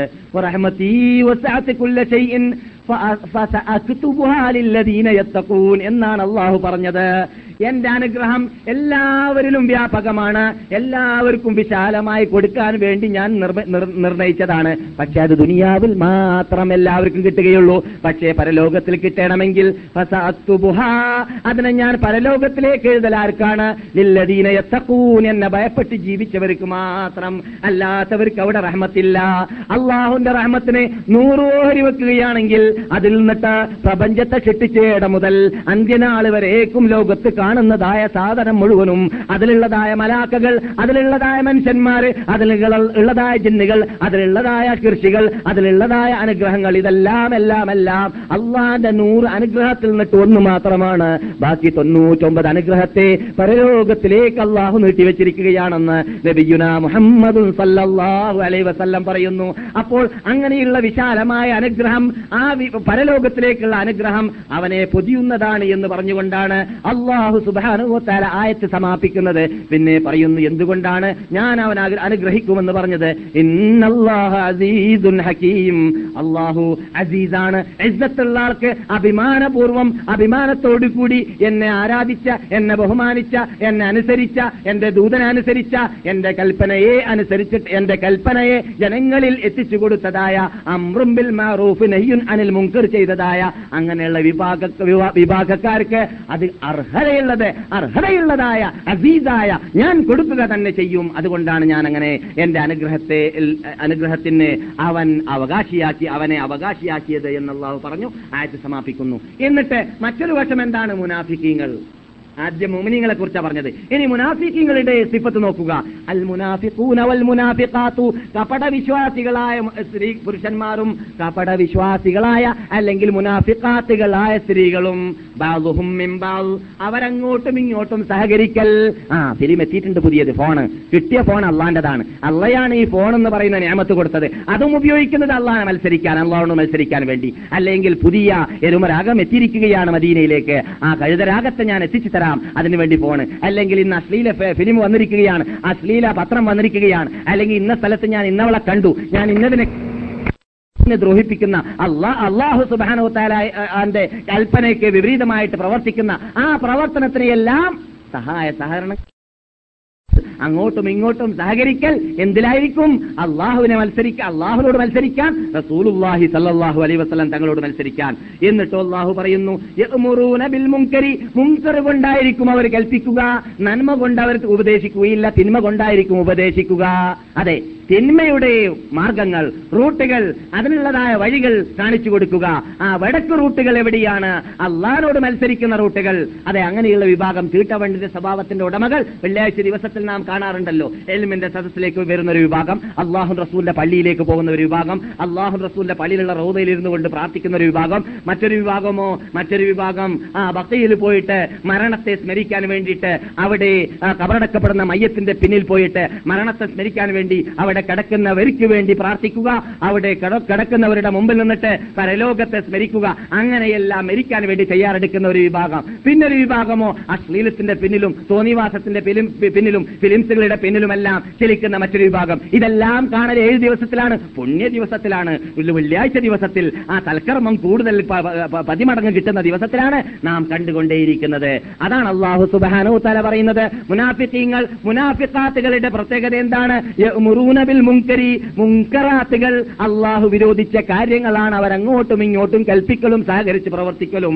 വയൻഹൗന അനിൽ മഅറൂഫി, നന്മകളെ അവരെതിർക്കുന്നതാണ്. നമസ്കാരം അവിടെ നിർത്തിവെക്കൂ, പിന്നെയാവാം, ഒന്നിച്ചിട്ട് അവസാനം വേണമെങ്കിൽ നമസ്കരിച്ച് കളയാം, ഇനി അതിനും സൗകര്യം കിട്ടിയില്ലെങ്കിൽ ഒരു അസ്തഗ്ഫിറുള്ള അവസാനം പാടിക്കളയാം എന്നൊക്കെയാണ് നമസ്കാരത്തിന്റെയും നോമ്പിന്റെയും ഇസ്ലാമിന്റെ ചടങ്ങുകളുടെയും എല്ലാ കാര്യങ്ങളും. ആ രൂപത്തിലേക്ക് തെളിച്ചു കൊണ്ടുപോകുന്ന വിഭാഗത്തെ മലയാളികളുടെ ഇടയിൽ നമുക്ക് കാണാം. എത്രത്തോളം കേസറ്റ് പരിശോധിച്ച് പരിശോധിച്ച് പരിശോധിച്ചിട്ട് നമ്മുടെ സദസ്സിലേക്കും കേസറ്റിലെത്തി, അവസാനം നോക്കുമ്പോൾ നമ്മുടെ സദസ്സിലുണ്ടായിരുന്ന കേസറ്റ് പാട്ടല്ലായിരുന്നു, കേസിച്ച് മടങ്ങി പോകേണ്ടി വന്നു. അങ്ങനെയുള്ള ആൾക്കാരും ഉണ്ടായി എന്നാണ്. എന്ത് എവിടെയാണുള്ളത് തെരഞ്ഞു തെരഞ്ഞു പിടിക്കാണ്. ഏത് കേസറ്റ്? പാട്ട് കേസറ്റ്. പാട്ട് കേസറ്റിൽ അന്വേഷിച്ചിട്ട് ഇത് സ്ഥലം കണ്ടുപിടിക്കാൻ അറിയാത്തത് കൊണ്ട് ആരോട് ചോദിക്കണം, എങ്ങനെ ചോദിക്കണം എന്ന ബോധം പോലും ഇല്ല മലയാളികളുടെ ഇടയിൽ. മലയാളികളുടെ ഇടയിലാണ് സംഭവിച്ചത്. അവസാനം നമ്മുടെ കേസറ്റുകളുള്ള സ്ഥലത്തേക്ക് എത്തി മൂപ്പര് മനസ്സിലാക്കി അവിടെയായിരിക്കും മൂപ്പരുടെ പാട്ട് കേസറ്റ് ഉണ്ടാവുക എന്നാണ്. ഇത് മലയാളി സുഹൃത്തുക്കളെ, എവിടേക്കെത്തി നമ്മുടെ ഗതികേട്? മുസ്ലിങ്ങളുടെ, മലയാളികളുടെ ഗതികേട്. ഈ നാട്ടിലേക്ക് വിധ തന്ന റബ്ബുൽ ഇസ്ത്ര ഓർക്കാൻ നമുക്ക് ഇനിയും സമയമായിട്ടില്ലേ എന്നാണ് അങ്ങനെയുള്ള വിഭാഗത്തോട് നമുക്ക് ചോദിക്കാനുള്ളത്. അള്ളാഹുനെ സ്മരിച്ച് അള്ളാഹുനെ ഭയന്ന് ഈ നാട്ടിലെങ്കിലും ജീവിക്കാനുള്ള ആ തന്റെ ഒരു മനുഷ്യൻ ഉണ്ടാവുന്നില്ലെങ്കിൽ പിന്നെ എവിടെയാണ് അവന്റെ ഈമാന്? പിന്നെ എങ്ങനെയാണ് അവൻ അവസാനം മുഅ്മിനായി മരിക്കാൻ സാധിക്കുക? അള്ളാഹു നമ്മെയും അങ്ങനെയുള്ള വിഭാഗത്തെയും ഹിദായത്തിലാക്കട്ടെ, കാത്തുരക്ഷിക്കട്ടെ എന്ന് നമുക്ക് പ്രാർത്ഥിക്കാം. എന്നാൽ നമുക്കറിയാം ഹിറക്കൽ ചക്രവർത്തിയുടെ മുമ്പിലേക്ക് അബൂ സുഫിയാൻ പോയ വേളയിൽ വേളയിൽ സംഭവിച്ചതായ സംഭാഷണത്തിൽ നാം പലപ്പോഴും നീട്ടിപ്പറഞ്ഞ വിഷയമാണത്. അതിൽ എന്താണ് ചോദിച്ചത്? ഹിറക്കൽ ചക്രവർത്തി അബൂ സുഫിയാൻ അമുസ്ലിമായ സമയത്താണ് സംഭവം. ബുഖാരിയുടെ സ്റ്റാർട്ടിൽ തന്നെയുള്ളതായ ഹദീസാണ്, നിങ്ങൾ പലപ്പോഴും കേട്ട ഹദീസാണ്. അബൂ സുഫിയാൻ എന്റെ അടുക്കലേക്ക് അള്ളാഹുവിന്റെ റസൂലിന്റെ എഴുത്ത് അസ്ലിം തസ്ലം അല്ലടോ ഹിറക്കൽ റോമൻ ചക്രവർത്തി മുസ്ലിമാവുക, എന്റെ പിന്നിൽ അണിനിരക്കുക, എന്നാൽ മാത്രമേ നിനക്ക് രക്ഷയുള്ളൂ, അല്ലാത്ത പക്ഷം നിന്റെ നിന്റെ കുറ്റവും നിന്റെ പിന്നിൽ അണിനിരക്കുന്നതാ നിന്റെ സമുദായത്തിന്റെ കുറ്റവും നീ പേറേണ്ടി വരും ഹിറക്കലെ എന്ന് പറഞ്ഞുകൊണ്ട് ഗൗരവത്തോടു കൂടി അള്ളാഹുവിന്റെ റസൂല് മദീനയിൽ നിന്നിട്ട് എഴുത്തയച്ചപ്പോൾ എഴുത്ത് കെട്ടിയ ഉടനെ തന്നെ അവൻ അവിടെ വെപ്രാളപ്പെട്ടുകൊണ്ട് എവിടെയാണ് അറബികളെന്ന് അന്വേഷിച്ച് നടന്നു. അങ്ങനെ അന്വേഷിച്ച് നടന്നപ്പോൾ അവിടെ കച്ചവടത്തിന് വേണ്ടി വന്നതായ അബൂ സുഫിയാനും കൂട്ടുകാരും മക്കയിൽ നിന്നിട്ട് അവിടെ എത്തിയിരുന്നു. അവരെ പിടികൂടി പട്ടാളക്കാര്, എന്നിട്ട് പറഞ്ഞു, ഇതാ ഞങ്ങളുടെ രാജാവ് കൊട്ടാരത്തിലേക്ക് നിങ്ങൾ വിളിക്കുന്നുണ്ട് എന്ന്. അങ്ങനെ ഹിറക്കൽ ചോദിച്ചു അബൂ സുഫിയാനോട്, നിൽക്കൂ, എന്റെ മുമ്പിൽ നിന്റെ കൂട്ടുകാരെ എല്ലാം നിന്റെ ബാക്ക് സൈഡിൽ നിർത്തു, നീ കളവ് പറഞ്ഞാൽ, നീ പറയുന്നത് കളവാണെങ്കിൽ കൂട്ടുകാരോട് പറഞ്ഞു, കൂട്ടുകാരെ നിങ്ങൾ കളവാണെന്ന് എന്നോട് പറയേണ്ടതാണ്, കളവോ അല്ലേ എന്ന് അറിയാതിരിക്കാൻ വേണ്ടിയാണ് അങ്ങോട്ടും ഇങ്ങോട്ടും മുഖത്തോട് മുഖമായി നിർത്തിയത്. അങ്ങനെ നിർത്തിയതിന്റെ ശേഷം ചോദ്യോത്തരങ്ങൾ നടത്തിയതായ നീണ്ട ചോദ്യോത്തരത്തിൽ അവനോട് ചോദിച്ചതായിരുന്നു അവരോട് ചോദിച്ചതായിരുന്നു അബൂ സുഫിയാൻ എന്നോട് ഹിറക്കൽ ചോദിച്ച ചോദ്യമായിരുന്നു, എന്താണ് നിങ്ങളുടെ നേതാവ് എന്ന് പറയപ്പെടുന്ന ആ പുതിയ നബി മുഹമ്മദ് കൽപ്പിക്കാറുള്ളത്, എന്താണ് നിങ്ങളോട് ആവശ്യപ്പെടാറുള്ളത്? അപ്പോൾ അബൂ സുഫിയാൻ പറഞ്ഞു, അബൂ സുഫിയാൻ അമുസ്ലിമാണെങ്കിലും അസത്യം പറഞ്ഞാൽ അവിടെ നടക്കൂല എന്ന് മനസ്സിലാക്കിയത് കൊണ്ട് സത്യം തന്നെ എനിക്ക് പറയേണ്ടി വന്നു എന്നൊക്കെ അതേ ഹദീസിൽ അദ്ദേഹം പറയുന്നുണ്ട്. മുസ്ലിമായതിന്റെ ശേഷം ഈ ഹദീസ് റിപ്പോർട്ട് ചെയ്തപ്പോൾ എന്ന് നാം പറഞ്ഞിട്ടുണ്ട്. ഹദീസ് മൂപ്പർ റിപ്പോർട്ട് ചെയ്യുന്നത് മുസ്ലിമായ ശേഷമാണ്. അബൂ സുഫിയാൻ റഹ്മത്ത് റളിയല്ലാഹു തആല അൻഹു അദ്ദേഹം പറഞ്ഞു, മുഹമ്മദ് ഞങ്ങളോട് കൽപ്പിക്കുകയാണ്, ഉഅ്ബുദുല്ലാഹ്, നിങ്ങൾ അല്ലാഹുവിനെ ആരാധിക്കുക, വഹ്ദഹു, അല്ലാഹുവിനെ മാത്രം, വലാ തുശ്രികൂ ബിഹി ശൈആ, അല്ലാഹുവിനോടുള്ള ആരാധനയിൽ നിങ്ങൾ ആരെയും പങ്കുചേർക്കരുത് എന്ന് മുഹമ്മദ് നബി സല്ലല്ലാഹു അലൈഹി വസല്ലം ഞങ്ങളോട് കൽപ്പിക്കാറുണ്ടായിരുന്നു. വതുർകൂ മാ യഖൂലു ആബാഉക്കും, നിങ്ങളുടെ വാപ്പാ പാപ്പാമാർ പറയാറുള്ളതായ അവരുടെ ദേവങ്ങളുണ്ടല്ലോ, ഉപദേവങ്ങളുണ്ടല്ലോ, ആ ദേവങ്ങളെ എല്ലാം നിങ്ങൾ ഉപേക്ഷിക്കുക എന്ന് മുഹമ്മദ് കൽപ്പിക്കാറുണ്ടായിരുന്നു. അവിടെ മക്കക്കാര് മുന്നൂറ്റി പതിമൂന്ന് ബിംബങ്ങളെ ആരാധിച്ചിരുന്നുവല്ലോ. ആ ബിംബങ്ങൾ നിന്നിട്ട് വിദേശകാര്യ വകുപ്പിന്റെ ഒരു ബിംബം, അതേപോലെ രോഗം മാറ്റാൻ ഒരു ബിംബം, അതേപോലെ ആവശ്യങ്ങൾ നിറവേറ്റാൻ മറ്റൊരു ബിംബം, അല്ലെങ്കിൽ മഴ വർഷിപ്പിക്കാൻ പിന്നൊരു ബിംബം, അങ്ങനെ ഓരോ ബിംബങ്ങളെ അവിടെ നിർണയിക്കാറുണ്ടായിരുന്നു. ആ ബിംബങ്ങൾ നിന്നിട്ട് വലിയൊരു വിഭാഗം മഹാത്മാക്കളുടെ ബിംബങ്ങളായിരുന്നു. യഹൂസ് നസ്ർ പോലത്തെയും അതേപോലെ തന്നെ ലാത്ത പോലത്തെയും ഇസ്മായിൽ നബി അലൈഹി ഇസ്ലാം പോലത്തെയും ഇബ്രാഹിം നബി അലൈഹി ഇസ്ലാം പോലത്തെയും മഹാത്മാക്കളുടെ ബിംബങ്ങളായിരുന്നു എന്ന് സഹീഹ് മുസ്ലിം റിപ്പോർട്ട് ചെയ്യുന്ന ഹദീസിലൂടെ നാം പലപ്പോഴും ഇവിടെ പറഞ്ഞു സ്ഥാപിച്ചതാണ്. അങ്ങനെയുള്ളതായ ബിംബങ്ങളെയെല്ലാം നിങ്ങൾ ഒഴിവാക്കിയിട്ട് ആ മഹാത്മാക്കൾ മഹാത്മാക്കളാണെങ്കിലും അവരെ നിങ്ങൾ പൂജിക്കുകയോ അവരെ വിളിച്ച് പ്രാർത്ഥിക്കുകയോ അവർക്ക് വേണ്ടി നിങ്ങൾ അറക്കുകയോ അവർക്ക് വേണ്ടി നിങ്ങൾ നേർച്ചാക്കുകയോ ചെയ്താൽ നിങ്ങൾ കത്തി സ്വർണത്തിൻ്റെതാണെങ്കിലും അത് പള്ളയിൽ കുത്താൻ പാടുള്ളതല്ല, അത് കത്തി മുറിക്കാൻ മാത്രമേ ഉപയോഗിക്കാൻ പാടുള്ളൂ എന്നതുപോലെ അള്ളാഹുന്റെ മഹാത്മാക്കളാണ് ഇബ്രാഹിം നബിയും ഇസ്മായിൽ നബിയുമെങ്കിലും അവരെ പൂജിക്കുവാനോ ആരാധിക്കുവാനോ അവരോട് പ്രശ്നപരിഹാരത്തിന് വേണ്ടി അവരുടെ മുമ്പിലേക്ക് പോകാനോ പാടുള്ളതല്ല എന്ന് ഞങ്ങളോട് മുഹമ്മദ് നബി സല്ലല്ലാഹു അലൈഹി വസല്ലം തങ്ങൾ കൽപ്പിക്കുന്നുണ്ട് എന്ന് അബൂ സുഫിയാൻ പറഞ്ഞു. ആരോട്? ഹിറക്കൽ ചക്രവർത്തിയോട്, റോമൻ ചക്രവർത്തിയോട് പറഞ്ഞു. എന്നിട്ടോ ഞങ്ങളോട് യഅ്മുറുന ബിസ്സലാത്തി വസ്സകാത്തി, ഞങ്ങളോട് സക്കാത്ത് കൊടുക്കുവാനും അതേപോലെ തന്നെ നമസ്കരിക്കുവാനും കൽപ്പിക്കുന്നുണ്ട്. വസ്സദിഖി, സത്യം പറയുവാൻ കൽപ്പിക്കുന്നുണ്ട്. വൽ അഫാഫി, മര്യാദയും അഭിമാനത്തെയും സംരക്ഷിക്കാൻ വേണ്ടി ഞങ്ങളോട് കൽപ്പിക്കുന്നുണ്ട്. വസ്സിലത്തി, ചാർച്ചബന്ധം ചേർക്കാൻ ഞങ്ങളോട് കൽപ്പിക്കുന്നുണ്ട്. അപ്പോൾ ഇതെല്ലാം അംറു ബിൽ മഅറൂഫ് നഹിയുൻ അനിൽ മുൻകറാണ്, ഞങ്ങളുടെ ഡ്യൂട്ടിയാണെന്ന് മുസ്ലിം കാഫിറായ മനുഷ്യർ മുസ്ലിമാകുന്നതിന് മുമ്പ് ഇസ്ലാമിനെ പരിചയപ്പെടുത്തിയതായി പറഞ്ഞത്. ഇസ്ലാം എന്താണെന്ന് റോമൻ ചക്രവർത്തിക്ക് കാഫറായ ഒരു മനുഷ്യൻ പരിചയപ്പെടുത്തുകയാണ്. മുസ്ലിം ആകുന്നതിന് മുമ്പ് ഞങ്ങൾ മുഹമ്മദിന്റെ മതം എന്ന് പറഞ്ഞാൽ അഭിമാനത്തിന് വേണ്ടി അവർ ജീവിക്കുന്നവരാണ്. വ്യഭിചാരം അവർക്ക് അറിയുകയില്ല, കള്ളുകൂടി അവർക്ക് അറിയുകയില്ല, കളവ് കളവ് എന്താണെന്ന് അവർക്ക് അറിയുകയില്ല, അതൊന്നും പാടില്ല എന്ന് വിരോധിക്കുകയാണ്. നന്മ കൊണ്ട് ഉപദേശിക്കുകയാണ്, സിനിമ കൊണ്ട് എതിർക്കുക, സിനിമയെ തൊട്ട് അവരെതിർക്കുകയും ചെയ്യുകയാണ്. ഇതാണ് മുഹമ്മദിന്റെ സമുദായം അവിടെ ചെയ്തു വരുന്നതെന്ന് റോമൻ ചക്രവർത്തിയോട് അമുസ്ലിമായിരുന്നു ആയിരുന്ന അബൂ സുഫിയാൻ അമുസ്ലിമായിരുന്ന കാലഘട്ടത്തിൽ തന്നെ പറഞ്ഞു കൊടുത്തതിൽ നിന്നിട്ട് നമുക്ക് മനസ്സിലാക്കാം ഇത് ഇസ്ലാമിന്റെ ഡ്രസ്സാണ്, ഇത് ഇസ്ലാമിന്റെ ചിഹ്നമാണ്, ഇത് മുസ്ലിങ്ങൾ നിന്നിട്ട് ഓരോരുത്തരും ചെയ്യേണ്ടതാണ്. അത് ഇന്നും ഇന്നും ഖിയാമത്ത് നാൾ വരെ മുസ്ലിങ്ങൾ ഹിറക്കൽ ചക്രവർത്തിയോട് പറഞ്ഞതുപോലെ നാം ഇന്ന് വരേക്കും ആ ചക്രവർത്തിമാരുടെ പിൻഗാമികളോടും പറഞ്ഞുകൊണ്ടേയിരിക്കുകയാ ഇരിക്കേണ്ടതാണ്. ഇന്ന് അവരുടെ പിൻഗാമികൾ വീണ്ടും നാം അതിന്റെ അതിന് അർഹരാണോ അല്ലേ, നാം ആരാണെന്ന് പരിചയമില്ലാത്തതുപോലെ ഇതാ നമ്മുടെ അഭിമാനത്തിന്റെ മുമ്പിൽ ചോദ്യം ചെയ്യാൻ വേണ്ടി ഒരു വിഭാഗം ഇതാ ആ മധ്യ പൗരസ്ത്യ ദേശത്തിലേക്ക് എത്താൻ പോവുകയാണ്. എന്താണ് അവരുടെ ലക്ഷ്യം? നമ്മുടെ അഭിമാനത്തിനെ അഭിമാനത്തിൽ നിന്നിട്ടും നമ്മുടെ ആ അന്തസ്സിൽ നിന്നിട്ടും നമ്മെ പുറന്തള്ളണം, നമ്മുടെ ഇടയിൽ വ്യഭിചാരം വ്യാപകമാക്കണം, നമ്മുടെ ഇടയിൽ ഉള്ളതായ ആ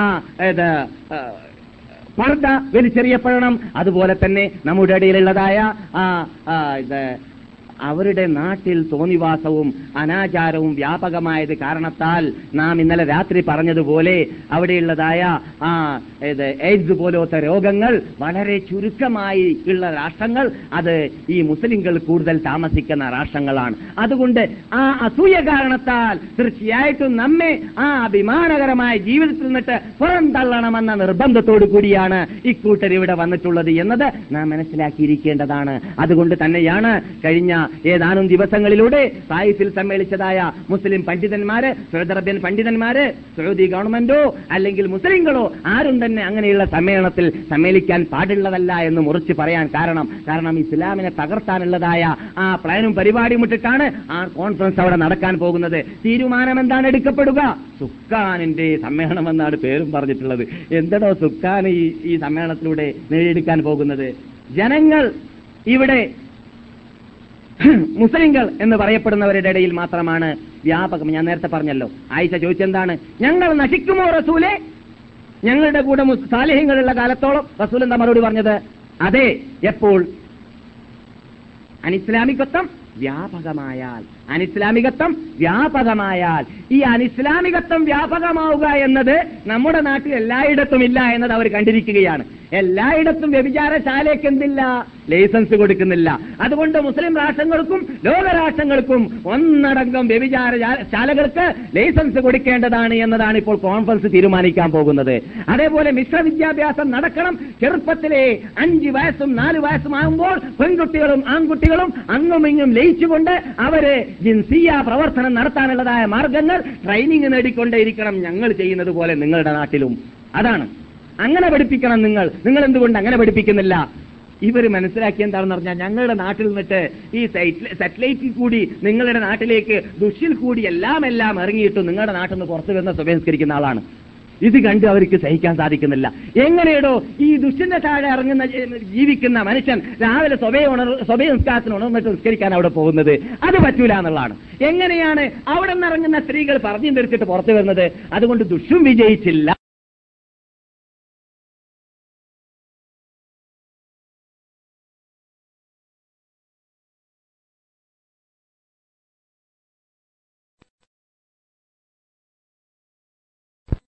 ാണ് വ്യഭിചാരം വ്യാപകമാകണം, അതിനുവേണ്ടി വ്യഭിചാരശാലകൾ ഇവിടെ തുറക്കപ്പെടണം, അതിനുവേണ്ടി ലൈസൻസ് കൊടുക്കപ്പെടണം. അതേപോലെ തന്നെ സ്ത്രീ പുരുഷന്മാർ ചെറുപ്പത്തിലെ മിശ്ര വിദ്യാഭ്യാസം വേണം. കണ്ടു സഹിക്കാൻ പറ്റുന്നില്ല. ഇവിടെ സഹോദരബിൽ നിങ്ങൾക്കറിയാം, ആൺകുട്ടി പെൺകുട്ടികൾ ബുലൂകാവേണ്ടതില്ല, തമീസായാൽ തന്നെ മിക്സാവാർ പതിവില്ല. ഉണ്ടോ ഇവിടെ സ്കൂളുകൾ?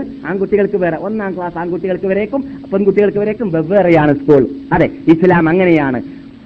കുട്ടി കണ്ണു തുറന്നാൽ അത് പെണ്ണാണെന്ന് മനസ്സിലാക്കുന്ന ബോധം എത്തിക്കഴിഞ്ഞാൽ പിന്നെ പെണ്ണുമാണും ബന്ധം പുലർത്തുന്ന രൂപം ഇസ്ലാമിലില്ല. അങ്ങനെയാണ് നബിഗുനാ മുഹമ്മദ് സല്ലല്ലാഹു അലൈഹി വസല്ലം പഠിപ്പിച്ചത്. പത്ത് വയസ്സായി കഴിഞ്ഞാൽ, ഏഴ് വയസ്സാകുമ്പോൾ നിങ്ങൾ കുട്ടികളെ നമസ്കരിക്കാൻ വേണ്ടി ട്രെയിനിങ് നൽകുക. പത്ത് വയസ്സായി കഴിഞ്ഞാൽ കുട്ടികളിൽ നിന്നിട്ട് സ്ത്രീ പുരുഷന്മാരെ വേർതിരിച്ചിട്ട് നിങ്ങൾ കടത്തുക. നബിഗുനാ മുഹമ്മദ് സല്ലല്ലാഹു അലൈഹി വസല്ലം വീട്ടിലായി പറഞ്ഞത്, വീട്ടിൽ കിടക്കുമ്പോൾ അവരെ ഒരു വിരിപ്പിൽ കിടത്തരുത് പത്ത് വയസ്സായി കഴിഞ്ഞാൽ. അങ്ങനെ നമുക്ക് അന്ത സംരക്ഷിക്കുവാൻ വേണ്ടി, അഭിമാനത്തെ സംരക്ഷിക്കുവാൻ വേണ്ടി കൽപ്പിച്ചതായ ദീനിന്റെ മുമ്പിൽ ചോദ്യം ചെയ്യാൻ വേണ്ടിയാണ് ഈ വിഭാഗം വന്നിട്ടുള്ളത്. അതിനെതിരിൽ മുസ്ലിം ലോകം പോരാടേണ്ടതാണ്, മുസ്ലിം രാഷ്ട്രം പോരാടേണ്ടതാണ്, മുസ്ലിം പണ്ഡിതന്മാർ രംഗത്തിറങ്ങി പ്രവർത്തിക്കേണ്ടതാണ് എന്നത് നാം മനസ്സിലാക്കണം. അതിനുവേണ്ടി ആദ്യമായി അള്ളാഹുവിന്റെ അനുഗ്രഹം എന്ന് പറയട്ടെ, ഈ നാട്ടിലുള്ളതായ നേതാക്കൾ പണ്ഡിതന്മാരെ ആഹ്വാനം ചെയ്തു. അതിന്റെ പിന്നിൽ ഇപ്പോൾ രാഷ്ട്രങ്ങൾ അണിനിരക്കുന്നുണ്ട്. അള്ളാഹു സുബ്ഹാനഹു വ തആല അവരുടെ സദുദ്യമത്തെ വിജയിപ്പിക്കട്ടെ. ശത്രുക്കളുടെ ചെയ്യട്ടെ, ആ കുതന്ത്ര മന്ത്ര തന്ത്രങ്ങളെ പരാജയപ്പെടുത്തട്ടെ എന്ന് നമുക്ക് പ്രാർത്ഥിക്കാം. ഞാൻ ഇതിന് വീണ്ടും മടക്കി പറഞ്ഞതിന് വേണ്ടിയാണ്. ഇത് കുറെ കാലം കഴിഞ്ഞാൽ കാസറ്റുകൾ വരും, ചെറ്റ കാസറ്റുകളൊക്കെ കേരളത്തിൽ നിന്നൊക്കെ വരും. വന്നു കഴിഞ്ഞാൽ അതിൽ കേൾക്കാം, ഏതുപോലെ സുലൈമാൻ റഷീദിന്റെ പ്രശ്നം കേൾക്കുന്നത് പോലെ. സുലൈമാൻ റഷീദിന്റെ പ്രശ്നം വന്ന സമയത്ത് നമുക്ക് എല്ലാവർക്കും അറിയാം, സൗദി അറേബ്യയിൽ ജീവിച്ചവർക്കറിയാം, ആദ്യമായിട്ട് സുലൈമാൻ റഷീദി മുർത്ത സൽമാൻ റഷീദ് ആരെങ്കിലും ആവട്ടെ, അങ്ങനെയുള്ള ആൾക്കാരുടെ പേരെന്നെ പറയാതിരിക്കണം നല്ലത്. അങ്ങനെയുള്ള വിഡ്ഢിയുടെ വിഡ്ഢിയെക്കുറിച്ച് മുർത്തദാണെന്ന് ആരാദ്യം പ്രഖ്യാപിച്ചത്? മുസ്ലിം വേൾഡ് ലീഗാണ്. സൗദി അറേബ്യന്റെ കീഴിലുള്ള മുസ്ലിം വേൾഡ് ലീഗാണ് ഇറാനിനേക്കാളും മുമ്പ് പ്രഖ്യാപിച്ചത്.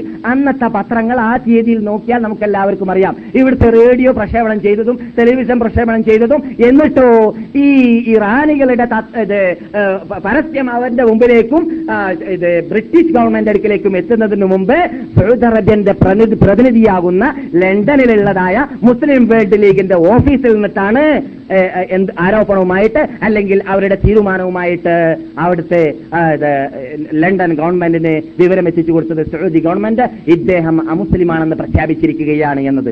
കൊല്ലണമെന്ന് പ്രഖ്യാപിക്കേണ്ട ആവശ്യമില്ല. ഇസ്ലാമിൽ ഒരാൾ മുർത്തദാണെന്ന് പറഞ്ഞാൽ അതിന്റെ അർത്ഥം എന്താണ്? കൊല്ലലഹനായി അല്ലേ? ഒരുത്ത മുർത്തദാന്ന് പറഞ്ഞാൽ എന്താണ്? എവിടുന്ന് കിട്ടിയാൽ കൊല്ലണം അതിന്റെ അർത്ഥം അല്ലേ? മുർത്തദ് എന്ന് പറഞ്ഞാൽ ഇസ്ലാമിന് പുറത്ത്, ഗേറ്റ് ഔട്ട്, തള്ളപ്പെട്ടു, മാപ്പളയായിട്ട് പിന്നെ പുറത്തായി കഴിഞ്ഞാൽ അവനെ കണ്ടെടുത്തുനിന്ന് കൊല്ലണമെന്ന് പറയേണ്ട ആവശ്യമില്ല. അതുകൊണ്ട് ലോകത്ത് ആദ്യമായിട്ട് സൗദി ഗവൺമെന്റ് ആയിരുന്നു അത് പറഞ്ഞിരുന്നത്. ആ ദിവസങ്ങളിലുള്ള പത്രങ്ങൾ പരിശോധിച്ചാൽ അറിയാം. എന്നിട്ട് പോലും ഇതിനെക്കുറിച്ച് വിശദീകരണം അറിയാത്ത ചില വിഭാഗം ഷിയാക്കളെ പൊക്കി പറഞ്ഞിട്ട് സൗദി ഗവൺമെന്റ് താഴ്ത്തിയിട്ട് ചെറ്റ കേസറ്റുകൾ നമ്മുടെ നാട്ടിൽ നിന്നിട്ട് വന്നു, അത് നാം കേട്ടു. അങ്ങനെയുള്ള രംഗം ഇനിയും വരാൻ പോകാൻ സാധ്യതയുള്ളതുകൊണ്ട് നാം ഇപ്പോഴേ നമ്മുടെ ക്ലാസ് മെമ്പർമാരെ ഉണർത്തുന്നു. ലോകത്താദ്യമായിട്ട് ഇവിടെ കൈറോയിൽ സമ്മേളിക്കാൻ പോകുന്നതായ ആ കോൺഫറൻസിനെതിരിൽ ശബ്ദം പൊക്കിയത് സൗദി ഗവൺമെന്റാണ്. ഞാൻ ഗവൺമെന്റിന് വേണ്ടി വാദിക്കുന്നതല്ല, മറിച്ച് യാഥാർത്ഥ്യം വേണ്ടതുപോലെ മനസ്സിലാക്കൽ അനിവാര്യമാണ്. ഉള്ളത് പറയണം, ഇല്ലാത്തത് നാം പറയണമെന്ന് നാം ആരും പറയുന്നില്ല. പലർക്കും അങ്ങനെയുണ്ട് തീട്ടവണ്ടിന്റെ സ്വഭാവം എന്ന് ഞാൻ നേരത്തെ പറഞ്ഞില്ല എന്നതുപോലെ. എന്ത് മക്കയില് മദീനയിലും ഹജ്ജിനോ ഉംറക്കോ വന്നാൽ അവർ ഇവിടെയുള്ളതായ ആ ഭീമമായ അനുഗ്രഹങ്ങളൊന്നും കാണൂല. അവരവിടെ മിനയിലും അറഫയിലും മുസ്ദലിഫയിലും സൗദി ഗവൺമെന്റ് ഹാജിമാർക്ക് ചെയ്തു വെച്ചതായ ആ പ്രത്യേക പ്രത്യേക ആനുകൂല്യങ്ങളൊന്നും അവരുടെ ആ കണ്ണുകൊള്ളത് കാണൂല. അവർക്ക് തുറച്ചു കാണാനുള്ളത് എവിടെയെങ്കിലും ആജിയാറ് ക്യാബത്തിന് മുന്നിട്ടിട്ട് പാർട്ടി കളഞ്ഞാൽ കണ്ടില്ലേ? പോലീസിന് എതിർക്കാൻ പറ്റില്ല. അവർ ആജിയനോട് ചോദിക്കാണ് എന്തോട്ടോ അതും ഇതായിട്ട് വന്നുള്ളത്.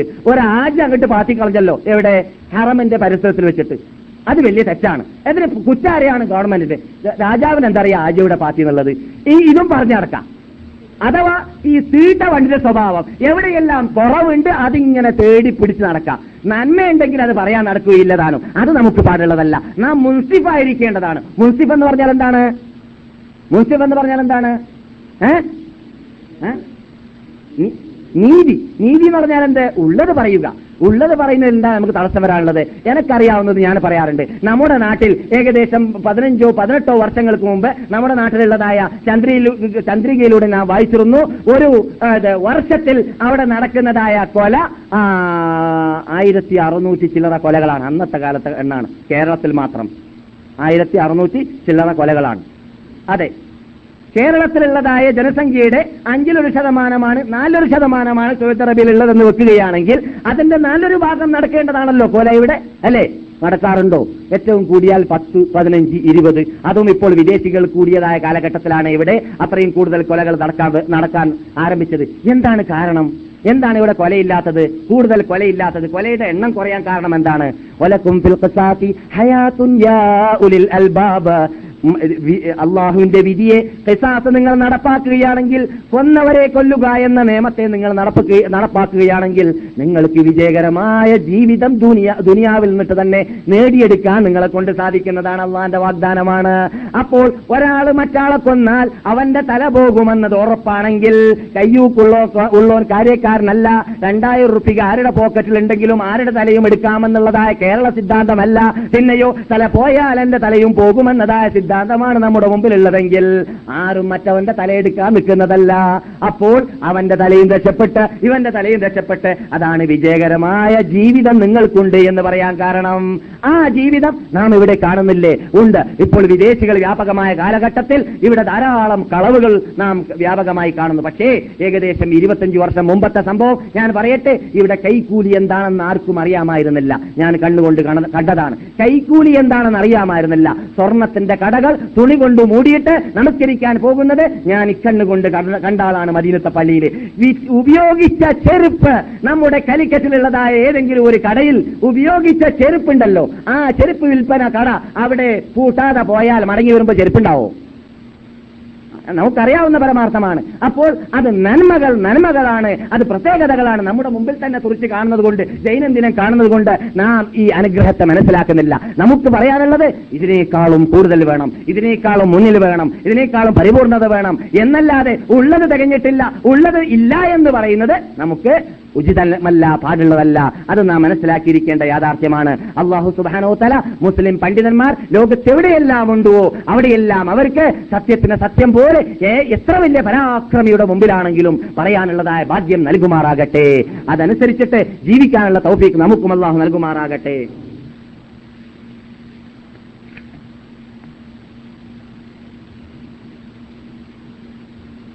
അള്ളാഹു പറയുന്നു ഖുർആനിൽ, കുന്തും ഖൈറ ഉമ്മത്തിൻ ഉഖ്രിജത് ലിന്നാസി തഅ്മുറൂന ബിൽ മഅ്റൂഫി വതൻഹൗന അനിൽ മുൻകർ. നിങ്ങൾ ഉത്തമ സമുദായമാണ്. ഈ ജനങ്ങൾക്ക് മനുഷ്യന്മാരിലേക്ക് നിയോഗിക്കപ്പെട്ട ഒരു ഉത്തമ സമുദായം. മനുഷ്യരാശിയുടെ രക്ഷയ്ക്ക് വേണ്ടിയാണ് നിങ്ങൾ ഇവിടെ ജീവിക്കുന്നത്. മുഹമ്മദ് നബിയുടെ ഉമ്മത്തികളെ, നിങ്ങൾ മനുഷ്യരാശിയുടെ നന്മയ്ക്ക് വേണ്ടി ജീവിക്കുന്നവരാണ്. എന്താണ് നിങ്ങളുടെ പ്രത്യേകത? തഅ്മുറൂന ബിൽ മഅ്റൂഫി, നന്മ കൊണ്ട് ജനങ്ങളോട് നിങ്ങൾ കൽപ്പിക്കേണ്ടതാണ്, തിന്മ കൊണ്ട് ജനങ്ങളെ നിങ്ങൾ എതിർക്കേണ്ടതാണ്. നിങ്ങളുടെ ഡ്യൂട്ടി ഇതാണ് എന്നാണ്. അപ്പോൾ നമ്മുടെ ഡ്യൂട്ടി ഇതാവുമ്പോൾ എവിടെയെല്ലാം തിന്മ കാണുന്നു അതിനെ എതിർക്കുക, എവിടെയെല്ലാം നന്മ ചെയ്യേണ്ട ആവശ്യമുണ്ടോ അതിനെ ജനങ്ങൾക്ക് പറഞ്ഞു കൊടുക്കുകയും ചെയ്യുക. ഇത് നമ്മുടെ ഡ്യൂട്ടിയാണെന്ന് മനസ്സിലാക്കിയിട്ടായിരിക്കണം ഈ ക്ലാസ്സിൽ നിന്നിട്ട് നാം ഇന്ന് വിട വാങ്ങുന്നത്. അങ്ങനെ വിട വാങ്ങിക്കഴിഞ്ഞാൽ ആദ്യമായിട്ട് കൂട്ടുകാരനെ കാണുന്നു, നമസ്കരിക്കാൻ പോകാത്ത കൂട്ടുകാരൻ. അവനെ നമസ്കാരത്തിലേക്ക് തെളിച്ചു കൊണ്ടുപോകാൻ പരിശ്രമിക്കുക. അടുത്ത ആഴ്ചയിലേക്ക് അവനെ ഈ ക്ലാസ് മെമ്പർമാരാ മെമ്പറനാക്കാൻ വേണ്ടി പരിശ്രമിക്കുക. അങ്ങനെ ഇടയ്ക്കിടക്കായിട്ട് ഖുർആനും ഹദീസും കേട്ടുകൊണ്ടേയിരുന്നു ാൽ ഹൃദയത്തിന് ഈ ഈമാനും വളവും കൂടിക്കൊണ്ടേയിരിക്കും. അപ്പോൾ അവന്റെ ഈമാനെ പുഷ്ടിക്കുന്നവരും അല്ലാത്തവരും, രാത്രിയത്തെ ക്ലാസ്സിൽ വ്യാഴാഴ്ച രാത്രിയത്തെ ക്ലാസ്സിൽ വരുന്നവരും മറ്റു നാം സ്ഥിരമായി ഇവിടെ നടത്തിക്കൊണ്ടിരിക്കുന്നതായ ക്ലാസ്സിൽ വരുന്നവരുമായ പല ക്ലാസ് മെമ്പർമാരിൽ നിന്നിട്ട് ജീവിതത്തിൽ നമസ്കരിക്കാത്തവർ, ജീവിതത്തിൽ കള്ളുകുടി ഒഴിവാക്കാത്തവർ, ഈ ജീവിതത്തിൽ വ്യഭിചാരം ഒഴിവാക്കാത്തവർ, അങ്ങനെയുള്ള എത്രയോ എത്രയോ ആൾക്കാർ ഭാഷ തൊപ്പിച്ച് തൗബ ചെയ്തിട്ട് നമ്മുടെ ക്ലാസ് മെമ്പർമാരായതിന്റെ ശേഷം അവർ തടിയുള്ളവരായി മാറി, അവർ അഞ്ചപ്പ് നമസ്കരിക്കുന്നവരായി മാറി, അവർ ഫിലിം ഒഴിവാക്കുന്നവരായി മാറി, അവർ വിനോദാഭാസം ഒഴിവാക്കുന്നവരായി മാറി. ഇങ്ങനെയുള്ള ദശക്കണക്കിൽ സുഹൃത്തുക്കളുടെ ആ ലംഘുന്ന ഈ ഈമാനിന്റെ ഹൃദയത്തിന്റെയും ലംഘുന്ന മുഖത്തിന്റെയും ഉടമകളുടെ സദസ്സായിട്ട് നമ്മുടെ സദസ്സ് മാറിയത് നമുക്ക് തെളിവാണ്. എന്ത്? അംറു ബിൽ മഅറൂഫ് നഹി അനിൽ മുൻകർ എന്ന് പറയുന്നത് പെട്ടെന്ന് വിജയിക്കുന്നതല്ലെങ്കിലും കാലക്രമേണ അതിന് വിജയമുണ്ട്, അതിന് അതിന് ഫലമുണ്ട്, ആ ഫലം നമുക്ക് തന്നെ അനുഭവിക്കാൻ സാധിക്കും എന്നതിലേക്കുള്ള തെളിവ് നമ്മുടെ സദസ്സുകളാണ്, നമ്മുടെ ക്ലാസുകളാണ് എന്നത് സംശയമേ ഇല്ല. അള്ളാഹു ഇനിയും ഇനിയും അങ്ങനെയുള്ള സദസ്സുകൾ വികസിപ്പിക്കുവാനും വിജയിപ്പിക്കുവാനും നമ്മെ അനുഗ്രഹിക്കുമാറാവട്ടെ.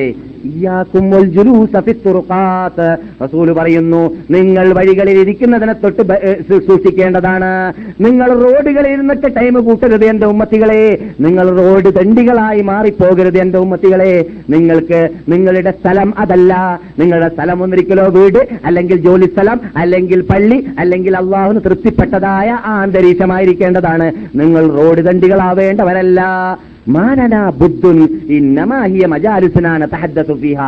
സഹബാക്കൾ അപ്പടി തന്നെ ചോദ്യം നമ്മുടെ മുമ്പിൽ ഇപ്പോൾ ഹൃദയത്തിൽ ഉടലെടുത്ത ചോദ്യം അവരിൽ നിന്നിട്ട് ഉടലെടുത്തു. എങ്ങനെയാണ് റോഡ് ഒഴിവാക്കുക റസൂലെ? ഞങ്ങൾ നിന്നിട്ട് പലർക്കും ഡ്യൂട്ടി ഉണ്ട്, ഞങ്ങളുടെ ഡ്യൂട്ടി കച്ചവടമാണ്, കച്ചവടം കടയിലാണ്, അത് കട ാണ് പട്ടണത്തിലാണ്, ഞങ്ങൾക്ക് പട്ടണം ഒഴിവാക്കാൻ പറ്റുമോ എന്ന് പറഞ്ഞപ്പോൾ നബിയുനാ മുഹമ്മദ് സല്ലല്ലാഹു അലൈഹി വസല്ലം മറുപടി നൽകുകയുണ്ടായി, ഫൈദാ അബൈതും, നിങ്ങൾക്ക് നിർബന്ധമായിട്ടും പട്ടണത്തിൽ പോകേണ്ടതുണ്ടെങ്കിൽ ഫഅതു ത്വരീഖ ഹഖാ, നിങ്ങൾ പോകുന്ന പട്ടണത്തിന് പ്രത്യേക അവകാശങ്ങളുണ്ട്, ആ അവകാശങ്ങൾ നിങ്ങൾ കൊടുക്കുക എന്റെ ഉമ്മത്തികളെ. ഖാലൂ, സഹാബാക്കൾ ചോദിച്ചു, ഒമാ ഹഖു തരീഖി യാ റസൂലല്ലാഹ്, അല്ലാഹുവിന്റെ ദൂതരെ എന്താണ് പട്ടണത്തിനുള്ളതായ വഴികൾക്കുള്ളതായ അവകാശം? റസൂലുള്ളാഹി സല്ലല്ലാഹു അലൈഹി വസല്ലം മറുപടി നൽകി, ഗള്ളുൽ ബസരി വകഫുൽ അദാ വറദ്ദുസ് സലാം വൽ അംറു ബിൽ മഅ്റൂഫി വൽ നഹി അനിൽ മുൻകർ. എന്താണ്? ഗള്ളുൽ ബസർ, കണ്ണടക്കുക, അല്ലാഹു ഇഷ്ടപ്പെടാ കാണാത്തതായ സാധനം സ്ത്രീകളാവട്ടെ, അന്യ സ്ത്രീകളാവട്ടെ, അല്ലാതെ എന്ത് കാഴ്ചകളാവട്ടെ കാണുമ്പോൾ അത് നോക്കാതിരിക്കുക, അതിന്റെ മുമ്പിൽ കണ്ണടക്കുക. കുല്ലിൽ മുഅ്മിനീൻ, നിങ്ങൾ മുഅ്മിനീങ്ങളോട് പറയുക മുഹമ്മദ് നബിയെ. എന്ത് പറയണം? അള്ളാന്റെ വാക്കാണ്, യഗുള്ളൂ മിൻ അബ്സാരിഹിം, അവരുടെ കണ്ണിനെ അവർ കാണാൻ പാടില്ലാത്തതായ അന്യ സ്ത്രീകളുടെ മുമ്പിൽ അവരടക്കട്ടെ. അവരുടെ ഗുഹ്യസ്ഥാനത്തെ അവർ സംരക്ഷിക്കട്ടെ. കാരണം കണ്ണു തുറന്നാൽ പിന്നെ അത് ഗുഹ്യസ്ഥാനത്തിലേക്കുള്ള മാർഗമായി മാറുന്നതാണ്. പിന്നെ ഗുഹ്യസ്ഥാനം ആ കണ്ണിലൂടെ വ്യഭിചാരത്തിലേക്ക് ചെന്നു ചേരാൻ കാരണമായി തീർന്നതാണ്. അങ്ങനെ കാരണമായില്ലെങ്കിലും കണ്ണുകൊണ്ടുള്ള വ്യഭിചാരത്തിൽ നിന്നിട്ട് രക്ഷ പ്രാപിക്കാൻ അവരെ കൊണ്ട് സാധിക്കുന്നതേ അല്ല എന്ന് അള്ളാഹു സുബ്ഹാനഹു വ തആല ഖുർആനിൽ നബിയോട് പറയാൻ വേണ്ടി കൽപ്പിച്ച കൽപ്പനയാണ്. ആരെയും നീ അടങ്ങേറാക്കരുത്. റോട്ടിൽ കൂടി പോകുമ്പോൾ കറുത്തവനെ കാണുന്നു, വലിയവനെ കാണുന്നു, പൊക്കമുള്ളവനെ കാണുന്നു, വയറ് വലിപ്പമുള്ളവനെ കാണുന്നു, അങ്ങനെ പല ഹൈറ്റിലും പല കോലത്തിലും പല വലുപ്പത്തിലുമുള്ളതായ മനുഷ്യന്മാരെ കണ്ടേക്കാം. അവിടെയൊന്നും നീ പ്രഹസനം അടിച്ചുവിടരുത് അഴിച്ചുവിടരുത് അവിടെയും നീ പരിഹസിക്കരുത്. നീ ആരെയും താഴ്ന്ന കണ്ണുകൊണ്ട് കാണരുത്, ആരെയും അടങ്ങേറാക്കരുത്, ആരെയും ചീത്ത പറയരുത്, ആരെയും നീ ബഹിഷ്കരിക്കരുത്, അല്ലെങ്കിൽ ആരെയും നീ നീ ശകാരിക്കരുത്, ചീത്ത പറയരുത്. നിന്ന നാവുകൊണ്ടോ നിന്റെ കൈ കൊണ്ടോ നിന്റെ കണ്ണുകൊണ്ടോ ആരെയും നീ വഴികളിൽ പോകുമ്പോൾ, പട്ടണത്തിൽ പോകുമ്പോൾ ഇടങ്ങേറാക്കി പോകരുത്. എത്ര അർത്ഥവത്തായ ഉപദേശമാണ് സുഹൃത്തുക്കളെ. ലോകത്തിൽ ഏറ്റവും കൂടുതൽ അപകടം ഉണ്ടാകുന്ന വേരിയ സ്ഥലം ഏതാണ്, മേഖല ഏതാണ്? പട്ടണമാണ്. എപ്പോഴും അടികൂടുന്നത് എവിടെയാണ്? പട്ടണങ്ങളിലാണ്, അല്ലേ? പട്ടണങ്ങളിലാണ് അടികൂടുക, ഇടികൂടുക, ശകാരം കേൾക്കുക, ചീത്ത കേൾക്കുക, വഞ്ചിക്കപ്പെടുക, തക്കപ്പെടുക. അതേപോലെ തന്നെ എല്ലാ നിലക്കുള്ളതായ അനാചാരങ്ങളുടെ കവാടങ്ങൾ പട്ടണങ്ങളിലാണ്. അതുകൊണ്ട് റസൂലുള്ളാഹി സ്വല്ലല്ലാഹു അലൈഹി വസല്ലം പറയാറുള്ള വാക്കാണ്, അഹബ്ബുൽ ബിഖാഇ ഇലല്ലാഹി മസാജിദുഹാ, ഭൂമിയിൽ അല്ലാഹുവിന് ഏറ്റവും സ്നേഹമുള്ള സ്ഥലം ഭൂമിയിലുള്ള പള്ളികളാണ്. വഅബ്ഗദുൽ ബിഖാഇ ഇലല്ലാഹി, ഭൂമിയിൽ അല്ലാഹുവിന് ഏറ്റവും വെറുപ്പുള്ള സ്ഥലം അസ്വാഖുഹാ, ഭൂമിയിലുള്ള പട്ടണങ്ങളാണ്. അതുകൊണ്ട് പട്ടണത്തിൽ നിർബന്ധമുള്ള സമയത്തിൽ മാത്രമേ ഷോപ്പിങ്ങിന് വേണ്ടി പോകാം. പോകുന്ന സമയത്തും ഭാര്യമാരെ കൊണ്ടുപോകുന്നുണ്ടെങ്കിൽ പർദ്ദ ധരിപ്പിച്ചുകൊണ്ട് മാത്രമേ കൊണ്ടുപോകാൻ പാടുള്ളൂ. ഇസ്ലാമിക പർദ്ദ ധരിപ്പിക്കാതെ അവരെ കൊണ്ടുപോയാൽ നിന്റെ ഭാര്യ കാരണത്താൽ, നിന്റെ പെങ്ങൾ കാരണത്താൽ, നിന്റെ ഉമ്മ കാരണത്താൽ, നിന്റെ സ്ത്രീകൾ കാരണത്താൽ മറ്റു മുസ്ലിങ്ങളെ കൊണ്ട് നീ തെറ്റി ചെയ്യിപ്പിച്ചവനായി മാറുന്നതാണ്. നിന്റെ പെങ്ങളെയോ നിന്റെ ഭാര്യയെയോ പർദ്ദ ധരിപ്പിക്കാതെയാണ് നീ കൊണ്ടുപോയതെങ്കിൽ ആ പർദ്ദ ധരിക്കാത്തതായ സ്ത്രീയെ മറ്റു പുരുഷൻ, അന്യപുരുഷൻ നോക്കും. ആ നോക്കിയതായ ഹറാമിന് നീയും കൂട്ടാളിയായി മാറുന്നതാണ്, നീയും പങ്കാളിയായി മാറുന്നതാണ്. അതുകൊണ്ടാണ് നബിയുനാ മുഹമ്മദ് സല്ലല്ലാഹു അലൈഹി വസല്ലം കഫുൽ അദാ എന്ന് പറയാൻ കാരണം. പിന്നെന്താണ് റോട്ടിന്റെ അവകാശം, പട്ടണത്തിന്റെ അവകാശം? എന്താണ്? റദ്ദുസ്സലാം. ആരെങ്കിലും സലാം പറയുകയാണെങ്കിൽ സലാം മറക്കുക മടക്കുക അല്ലെങ്കിൽ നീ സലാം നിന്റെ ഭാഗത്തിൽ നിന്നിട്ട് ആരംഭിക്കുക.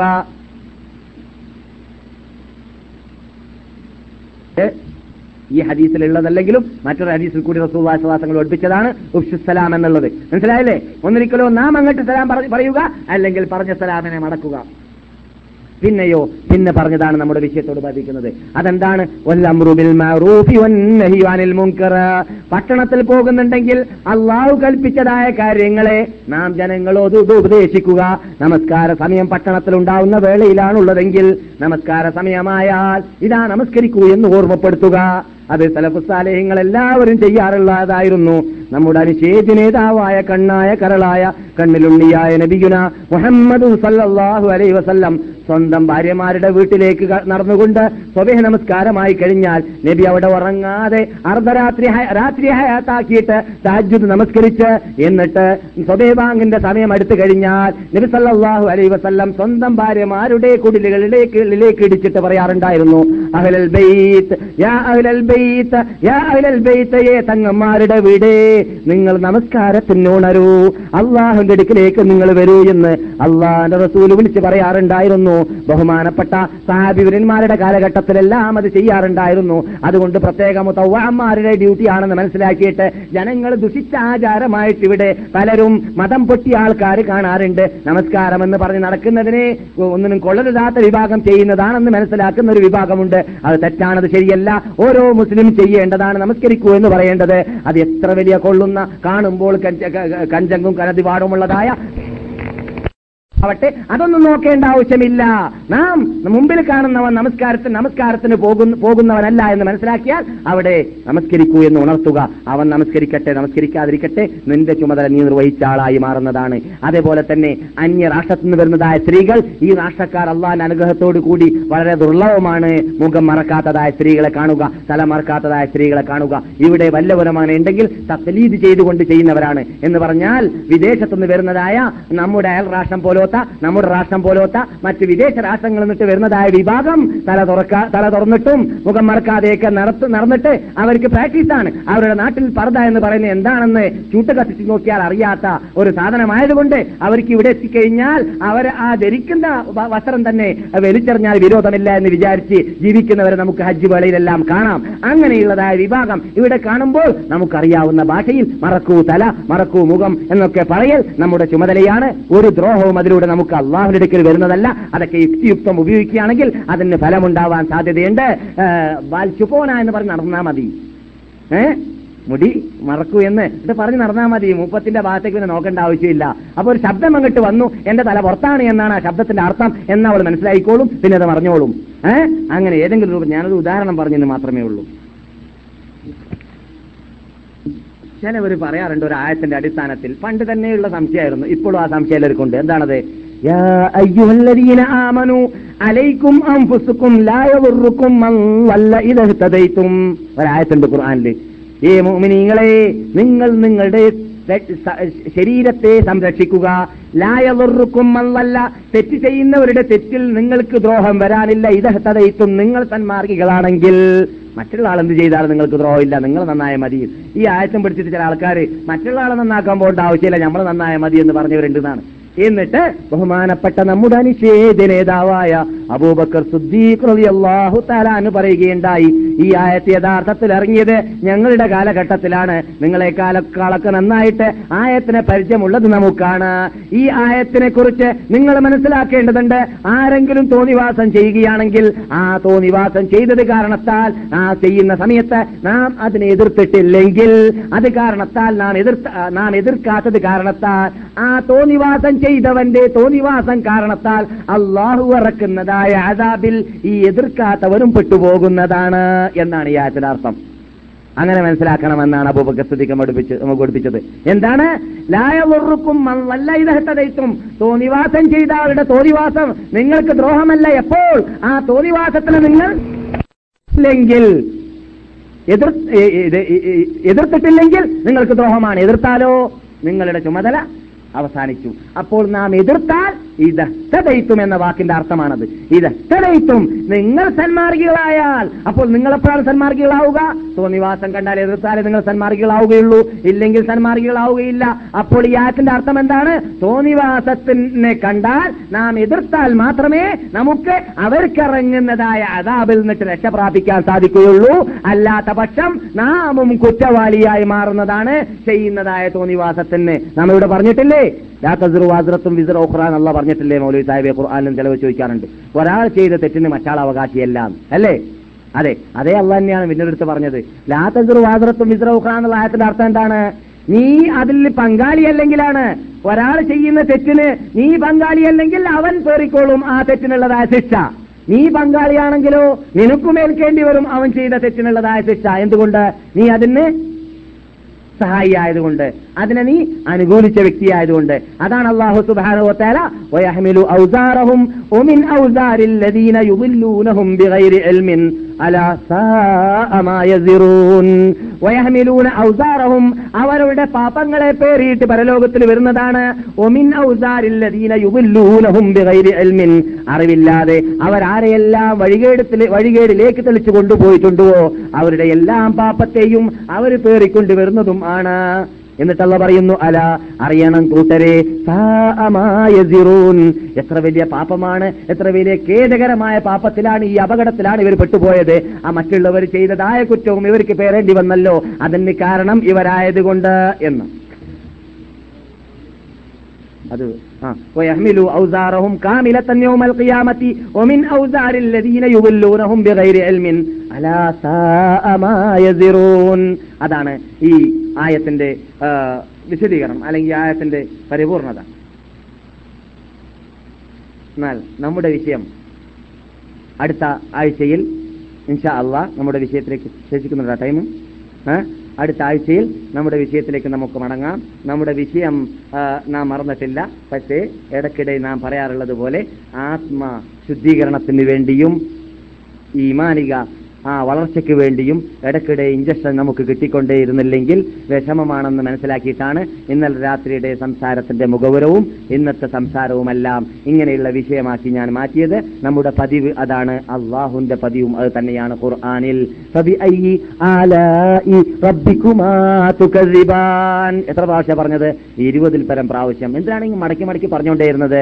കേൾക്കാനും വേണ്ടി തന്നെ. ചിലവർ ഒരു പ്രാവശ്യം വിളിച്ചാൽ കേൾക്കൂല, രണ്ടു പ്രാവശ്യം വിളിച്ചാൽ കേൾക്കൂല, ഇല്ലേ? എത്ര ക്ലാസ് കേട്ട് നന്നാവാത്തവർ അവസാനം ചിലപ്പോൾ ഏതെങ്കിലും ഒരു ആയത്ത് കേട്ട് നന്നാവുന്നവരുണ്ട്. എത്ര ജീവിതത്തിൽ പല പ്രാവശ്യം നാം നമസ്കരിക്കണമെന്ന് പറയാത്ത എനിക്ക് അനുഭവമുണ്ട്. ഇവിടെ വന്നിട്ട് പതിനഞ്ച് കൊല്ലം വരെയൊക്കെ നമസ്കരിക്കാത്ത ഒരു മനുഷ്യൻ പിന്നെ നന്നായി ഹിദായത്തിലായി, നന്നായി ക്ലാസ്സിൽ വന്നു, ക്ലാസ് മെമ്പറുമായി നാട്ടിലേക്ക് സുഖമായി പോയി, നാട്ടിൽ പ്രബോധകനായി മാറിയതായ ആളെ നമുക്ക് പരിചയമുണ്ട്. ഏഹ് അപ്പോൾ ഈ പതിനഞ്ച് കൊല്ലം ജീവിച്ചപ്പോൾ മദീനത്ത് തെണ്ടിയായി ജീവിച്ചിരുന്നു, നമസ്കരിക്കാത്തവനായി ജീവിച്ചിരുന്നു. നമസ്കരിക്കാതിരുന്നാൽ മതി തെണ്ടിയാവാൻ, വേറെ ഒന്നും ചെയ്യേണ്ട തെണ്ടിയാവാൻ. മനസ്സിലായില്ലേ? തെണ്ടി എന്ന് പറഞ്ഞാൽ ജീവിക്കുന്ന എന്തിനാണെന്ന് മനസ്സിലാക്കാൻ സാധിക്കുന്നവൻ മനസ്സിലാക്കാൻ സാധിക്കാത്തവൻ തെണ്ടിയാണ്. മനസ്സിലായില്ലേ? അത് എന്ത് തണ്ടിയാലും വിരോധമില്ല. റോഡ് തണ്ടിയാവട്ടെ അല്ലെങ്കിൽ പട്ടണ തണ്ടിയാവട്ടെ, എന്ത് തണ്ടിയാലും വിരോധമില്ല.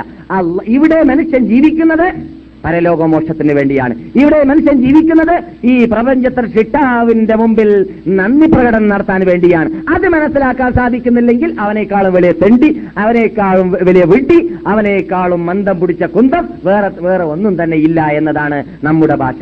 ആ അങ്ങനെയുള്ള അപകടത്തിൽ നിന്ന് രക്ഷ പ്രാപിക്കാൻ വേണ്ടിയുള്ളതായ പ്രത്യേക പ്രത്യേക ഇഞ്ചക്ഷനുകളാണ് യഥാർത്ഥത്തിൽ ആ തഖ്വയിലേക്ക് ജനങ്ങളെ ക്ഷണിച്ചുകൊണ്ടേയിരിക്കുക എന്ന് നമുക്ക് അറിയാവുന്ന പരമാർത്ഥമാണ്. നബിഗുന മുഹമ്മദ് സല്ലല്ലാഹു അലൈഹി വസല്ലം തങ്ങളുടെ ഏത് ഖുതുബ പരിശോധിച്ച് നോക്കിയാൽ തഖ്വയെ വസിയത്ത് ചെയ്യാത്ത ഖുതുബ റസൂലുള്ളാഹി സ്വല്ലല്ലാഹു അലൈഹി വസല്ലം ചെയ്തിട്ടേ ഇല്ല, ചെയ്യാർ പതിവില്ല. സഹാബിവരന്മാർ അബൂബക്കർ, ഉമർ, ഉസ്മാൻ, അലി പോലത്തെ മഹാത്മാക്കളുടെ ഖുതുബകൾ പരിശോധിച്ചാൽ അവിടെയൊന്നും തഖ്വ കൊണ്ട് വസിയത്ത് ചെയ്യാത്തതായ ഒരു ഖുതുബയും കാണുകയില്ല.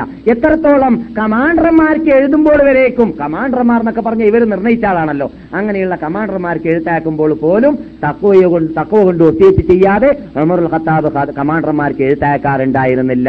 അതുകൊണ്ട് നമ്മെ സംബന്ധിച്ചിടത്തോളം നമുക്ക് പിന്നെ ഒഴിവാക്കാൻ പറ്റാത്തതാണ് തഖ്വ. അള്ളാഹുവിനെ ഭയന്നുകൊണ്ട് അവന്റെ കഠിന കഠോരമായ ശിക്ഷയിൽ നിന്നിട്ട് വിലങ്ങ് തടി ഉണ്ടാക്കാൻ റബ്ബുൽ ഇസ്സത്ത് നമ്മെ അനുഗ്രഹിക്കുമാറാവട്ടെ. അർഹമുർ റഹീമായ ലോകരക്ഷിതാവായ നാഥ, നിന്നെ മാത്രം ഭയപ്പെട്ടുകൊണ്ട് നിന്റെ പ്രീതിയെ മാത്രം കാംക്ഷിച്ചുകൊണ്ട് നിന്റെ സദസ്സാകുന്ന ഇൽമിന്റെ സദസ്സിലേക്ക് നീ ബഹുമാനിച്ച് ആദരിച്ച ദിവസമാകുന്ന വെള്ളിയാഴ്ച ദിവസത്തിൽ നീ ബഹുമാനിച്ച് ആദരിച്ച നാടാകുന്ന വിശുദ്ധ മദീനത്തുൽ മുനവ്വറയിൽ നീ ബഹുമാനിച്ച് ആദരിച്ച സദസ്സാകുന്ന ഇൽമിന്റെ സദസ്സിൽ ജനങ്ങൾ നിന്നിട്ട് പലരും വിനോദാഭാസങ്ങളിൽ കഴിച്ചു കൂട്ടുന്നതായ ഈ ദീപ് ദിവസങ്ങളിൽ അങ്ങനെയുള്ളതായ ചുറ്റുപാടിനെയും സാഹചര്യങ്ങളെയെല്ലാം വെടിഞ്ഞുകൊണ്ട് ഒഴിവായും കൊണ്ട് ഈ വിശുദ്ധ സദസ്സിലേക്ക് വന്നതായ തളങ്ങ മുഖത്തിന്റെയും ഹൃദയത്തിന്റെയും ഉടമകളായ ഈ മഹാത്മാക്കൾ നിന്നിട്ട് നീ ഈ അമലിനെ സ്വീകരിക്കണേ രക്ഷിതാവേ. അവർക്ക് തക്കതായ പ്രതിഫലം ദുനിയാവിലും ആഖിറത്തിലും നീ നൽകണേ രക്ഷിതാവേ. അവരുടെ സർവ്വ പാപങ്ങളെയും നീ പുറത്തു കൊടുക്കണേ രക്ഷിതാവേ. അർഹമുർ റഹീമായ നാഥ, ഈ സദസ്സിലേക്ക് ഈ സജ്ജനങ്ങൾ വരുന്നുകൊണ്ട് ഉദ്ദേശിക്കുന്നത് സത്യത്തെ സത്യം പോലെ മനസ്സിലാക്കിയിട്ട് നിന്നെ ആരാധിച്ചുകൊണ്ട് നിന്നെ ഭയന്നുകൊണ്ട് നിന്റെ നിന്റെ ദൂതനാകുന്ന നബിയുന മുഹമ്മദ് സല്ലല്ലാഹു അലൈഹി വസല്ലം തങ്ങളുടെ ചെറിയ ജീവിതത്തിൽ പകർത്തണമെന്ന മോഹത്തിലും നബി പഠിപ്പിച്ചതായ തൗഹീദിനെ മനസ്സിലാക്കിയിട്ട് ജീവിതത്തിൽ പകർത്തണമെന്ന മോഹത്തിലുമാണെന്നത് നിനക്കറിയുന്ന പരമാർത്ഥമാണെന്നുള്ള രക്ഷിതാവേ. അതുകൊണ്ട് ഈ സാധുക്കളായ ഞങ്ങളെ നീ വെറുതാവിൽ മടക്കിക്കളയല്ല രക്ഷിതാവേ. ഈ സദസ്സോട് വിടവാങ്ങുമ്പോൾ അന്നുമ്മ പ്രസവിച്ചതായ മക്കളെപ്പോലെ യാതൊരു പാപമില്ലാതെ പാപമോചിതരായിട്ട് വിടവാങ്ങുന്ന കൂട്ടത്തിൽ ഞങ്ങളെല്ലാവരെയും നീ പെടുത്തണേ നാഥ, പെടുത്തണേ രക്ഷിതാവേ. ഞങ്ങൾ എന്നിട്ട് രോഗം പിടിച്ചവരുടെ രോഗത്തെ മാറ്റണേ രക്ഷിതാവേ. ഇതിനു വേണ്ടി സേവനം ചെയ്യാനുള്ളതായ ശാരീരിക സാമ്പത്തിക ആരോഗ്യ ശേഷി എല്ലാം ഞങ്ങൾക്കെല്ലാവർക്കും നീ നൽകണേ രക്ഷിതാവേ. ഞങ്ങൾ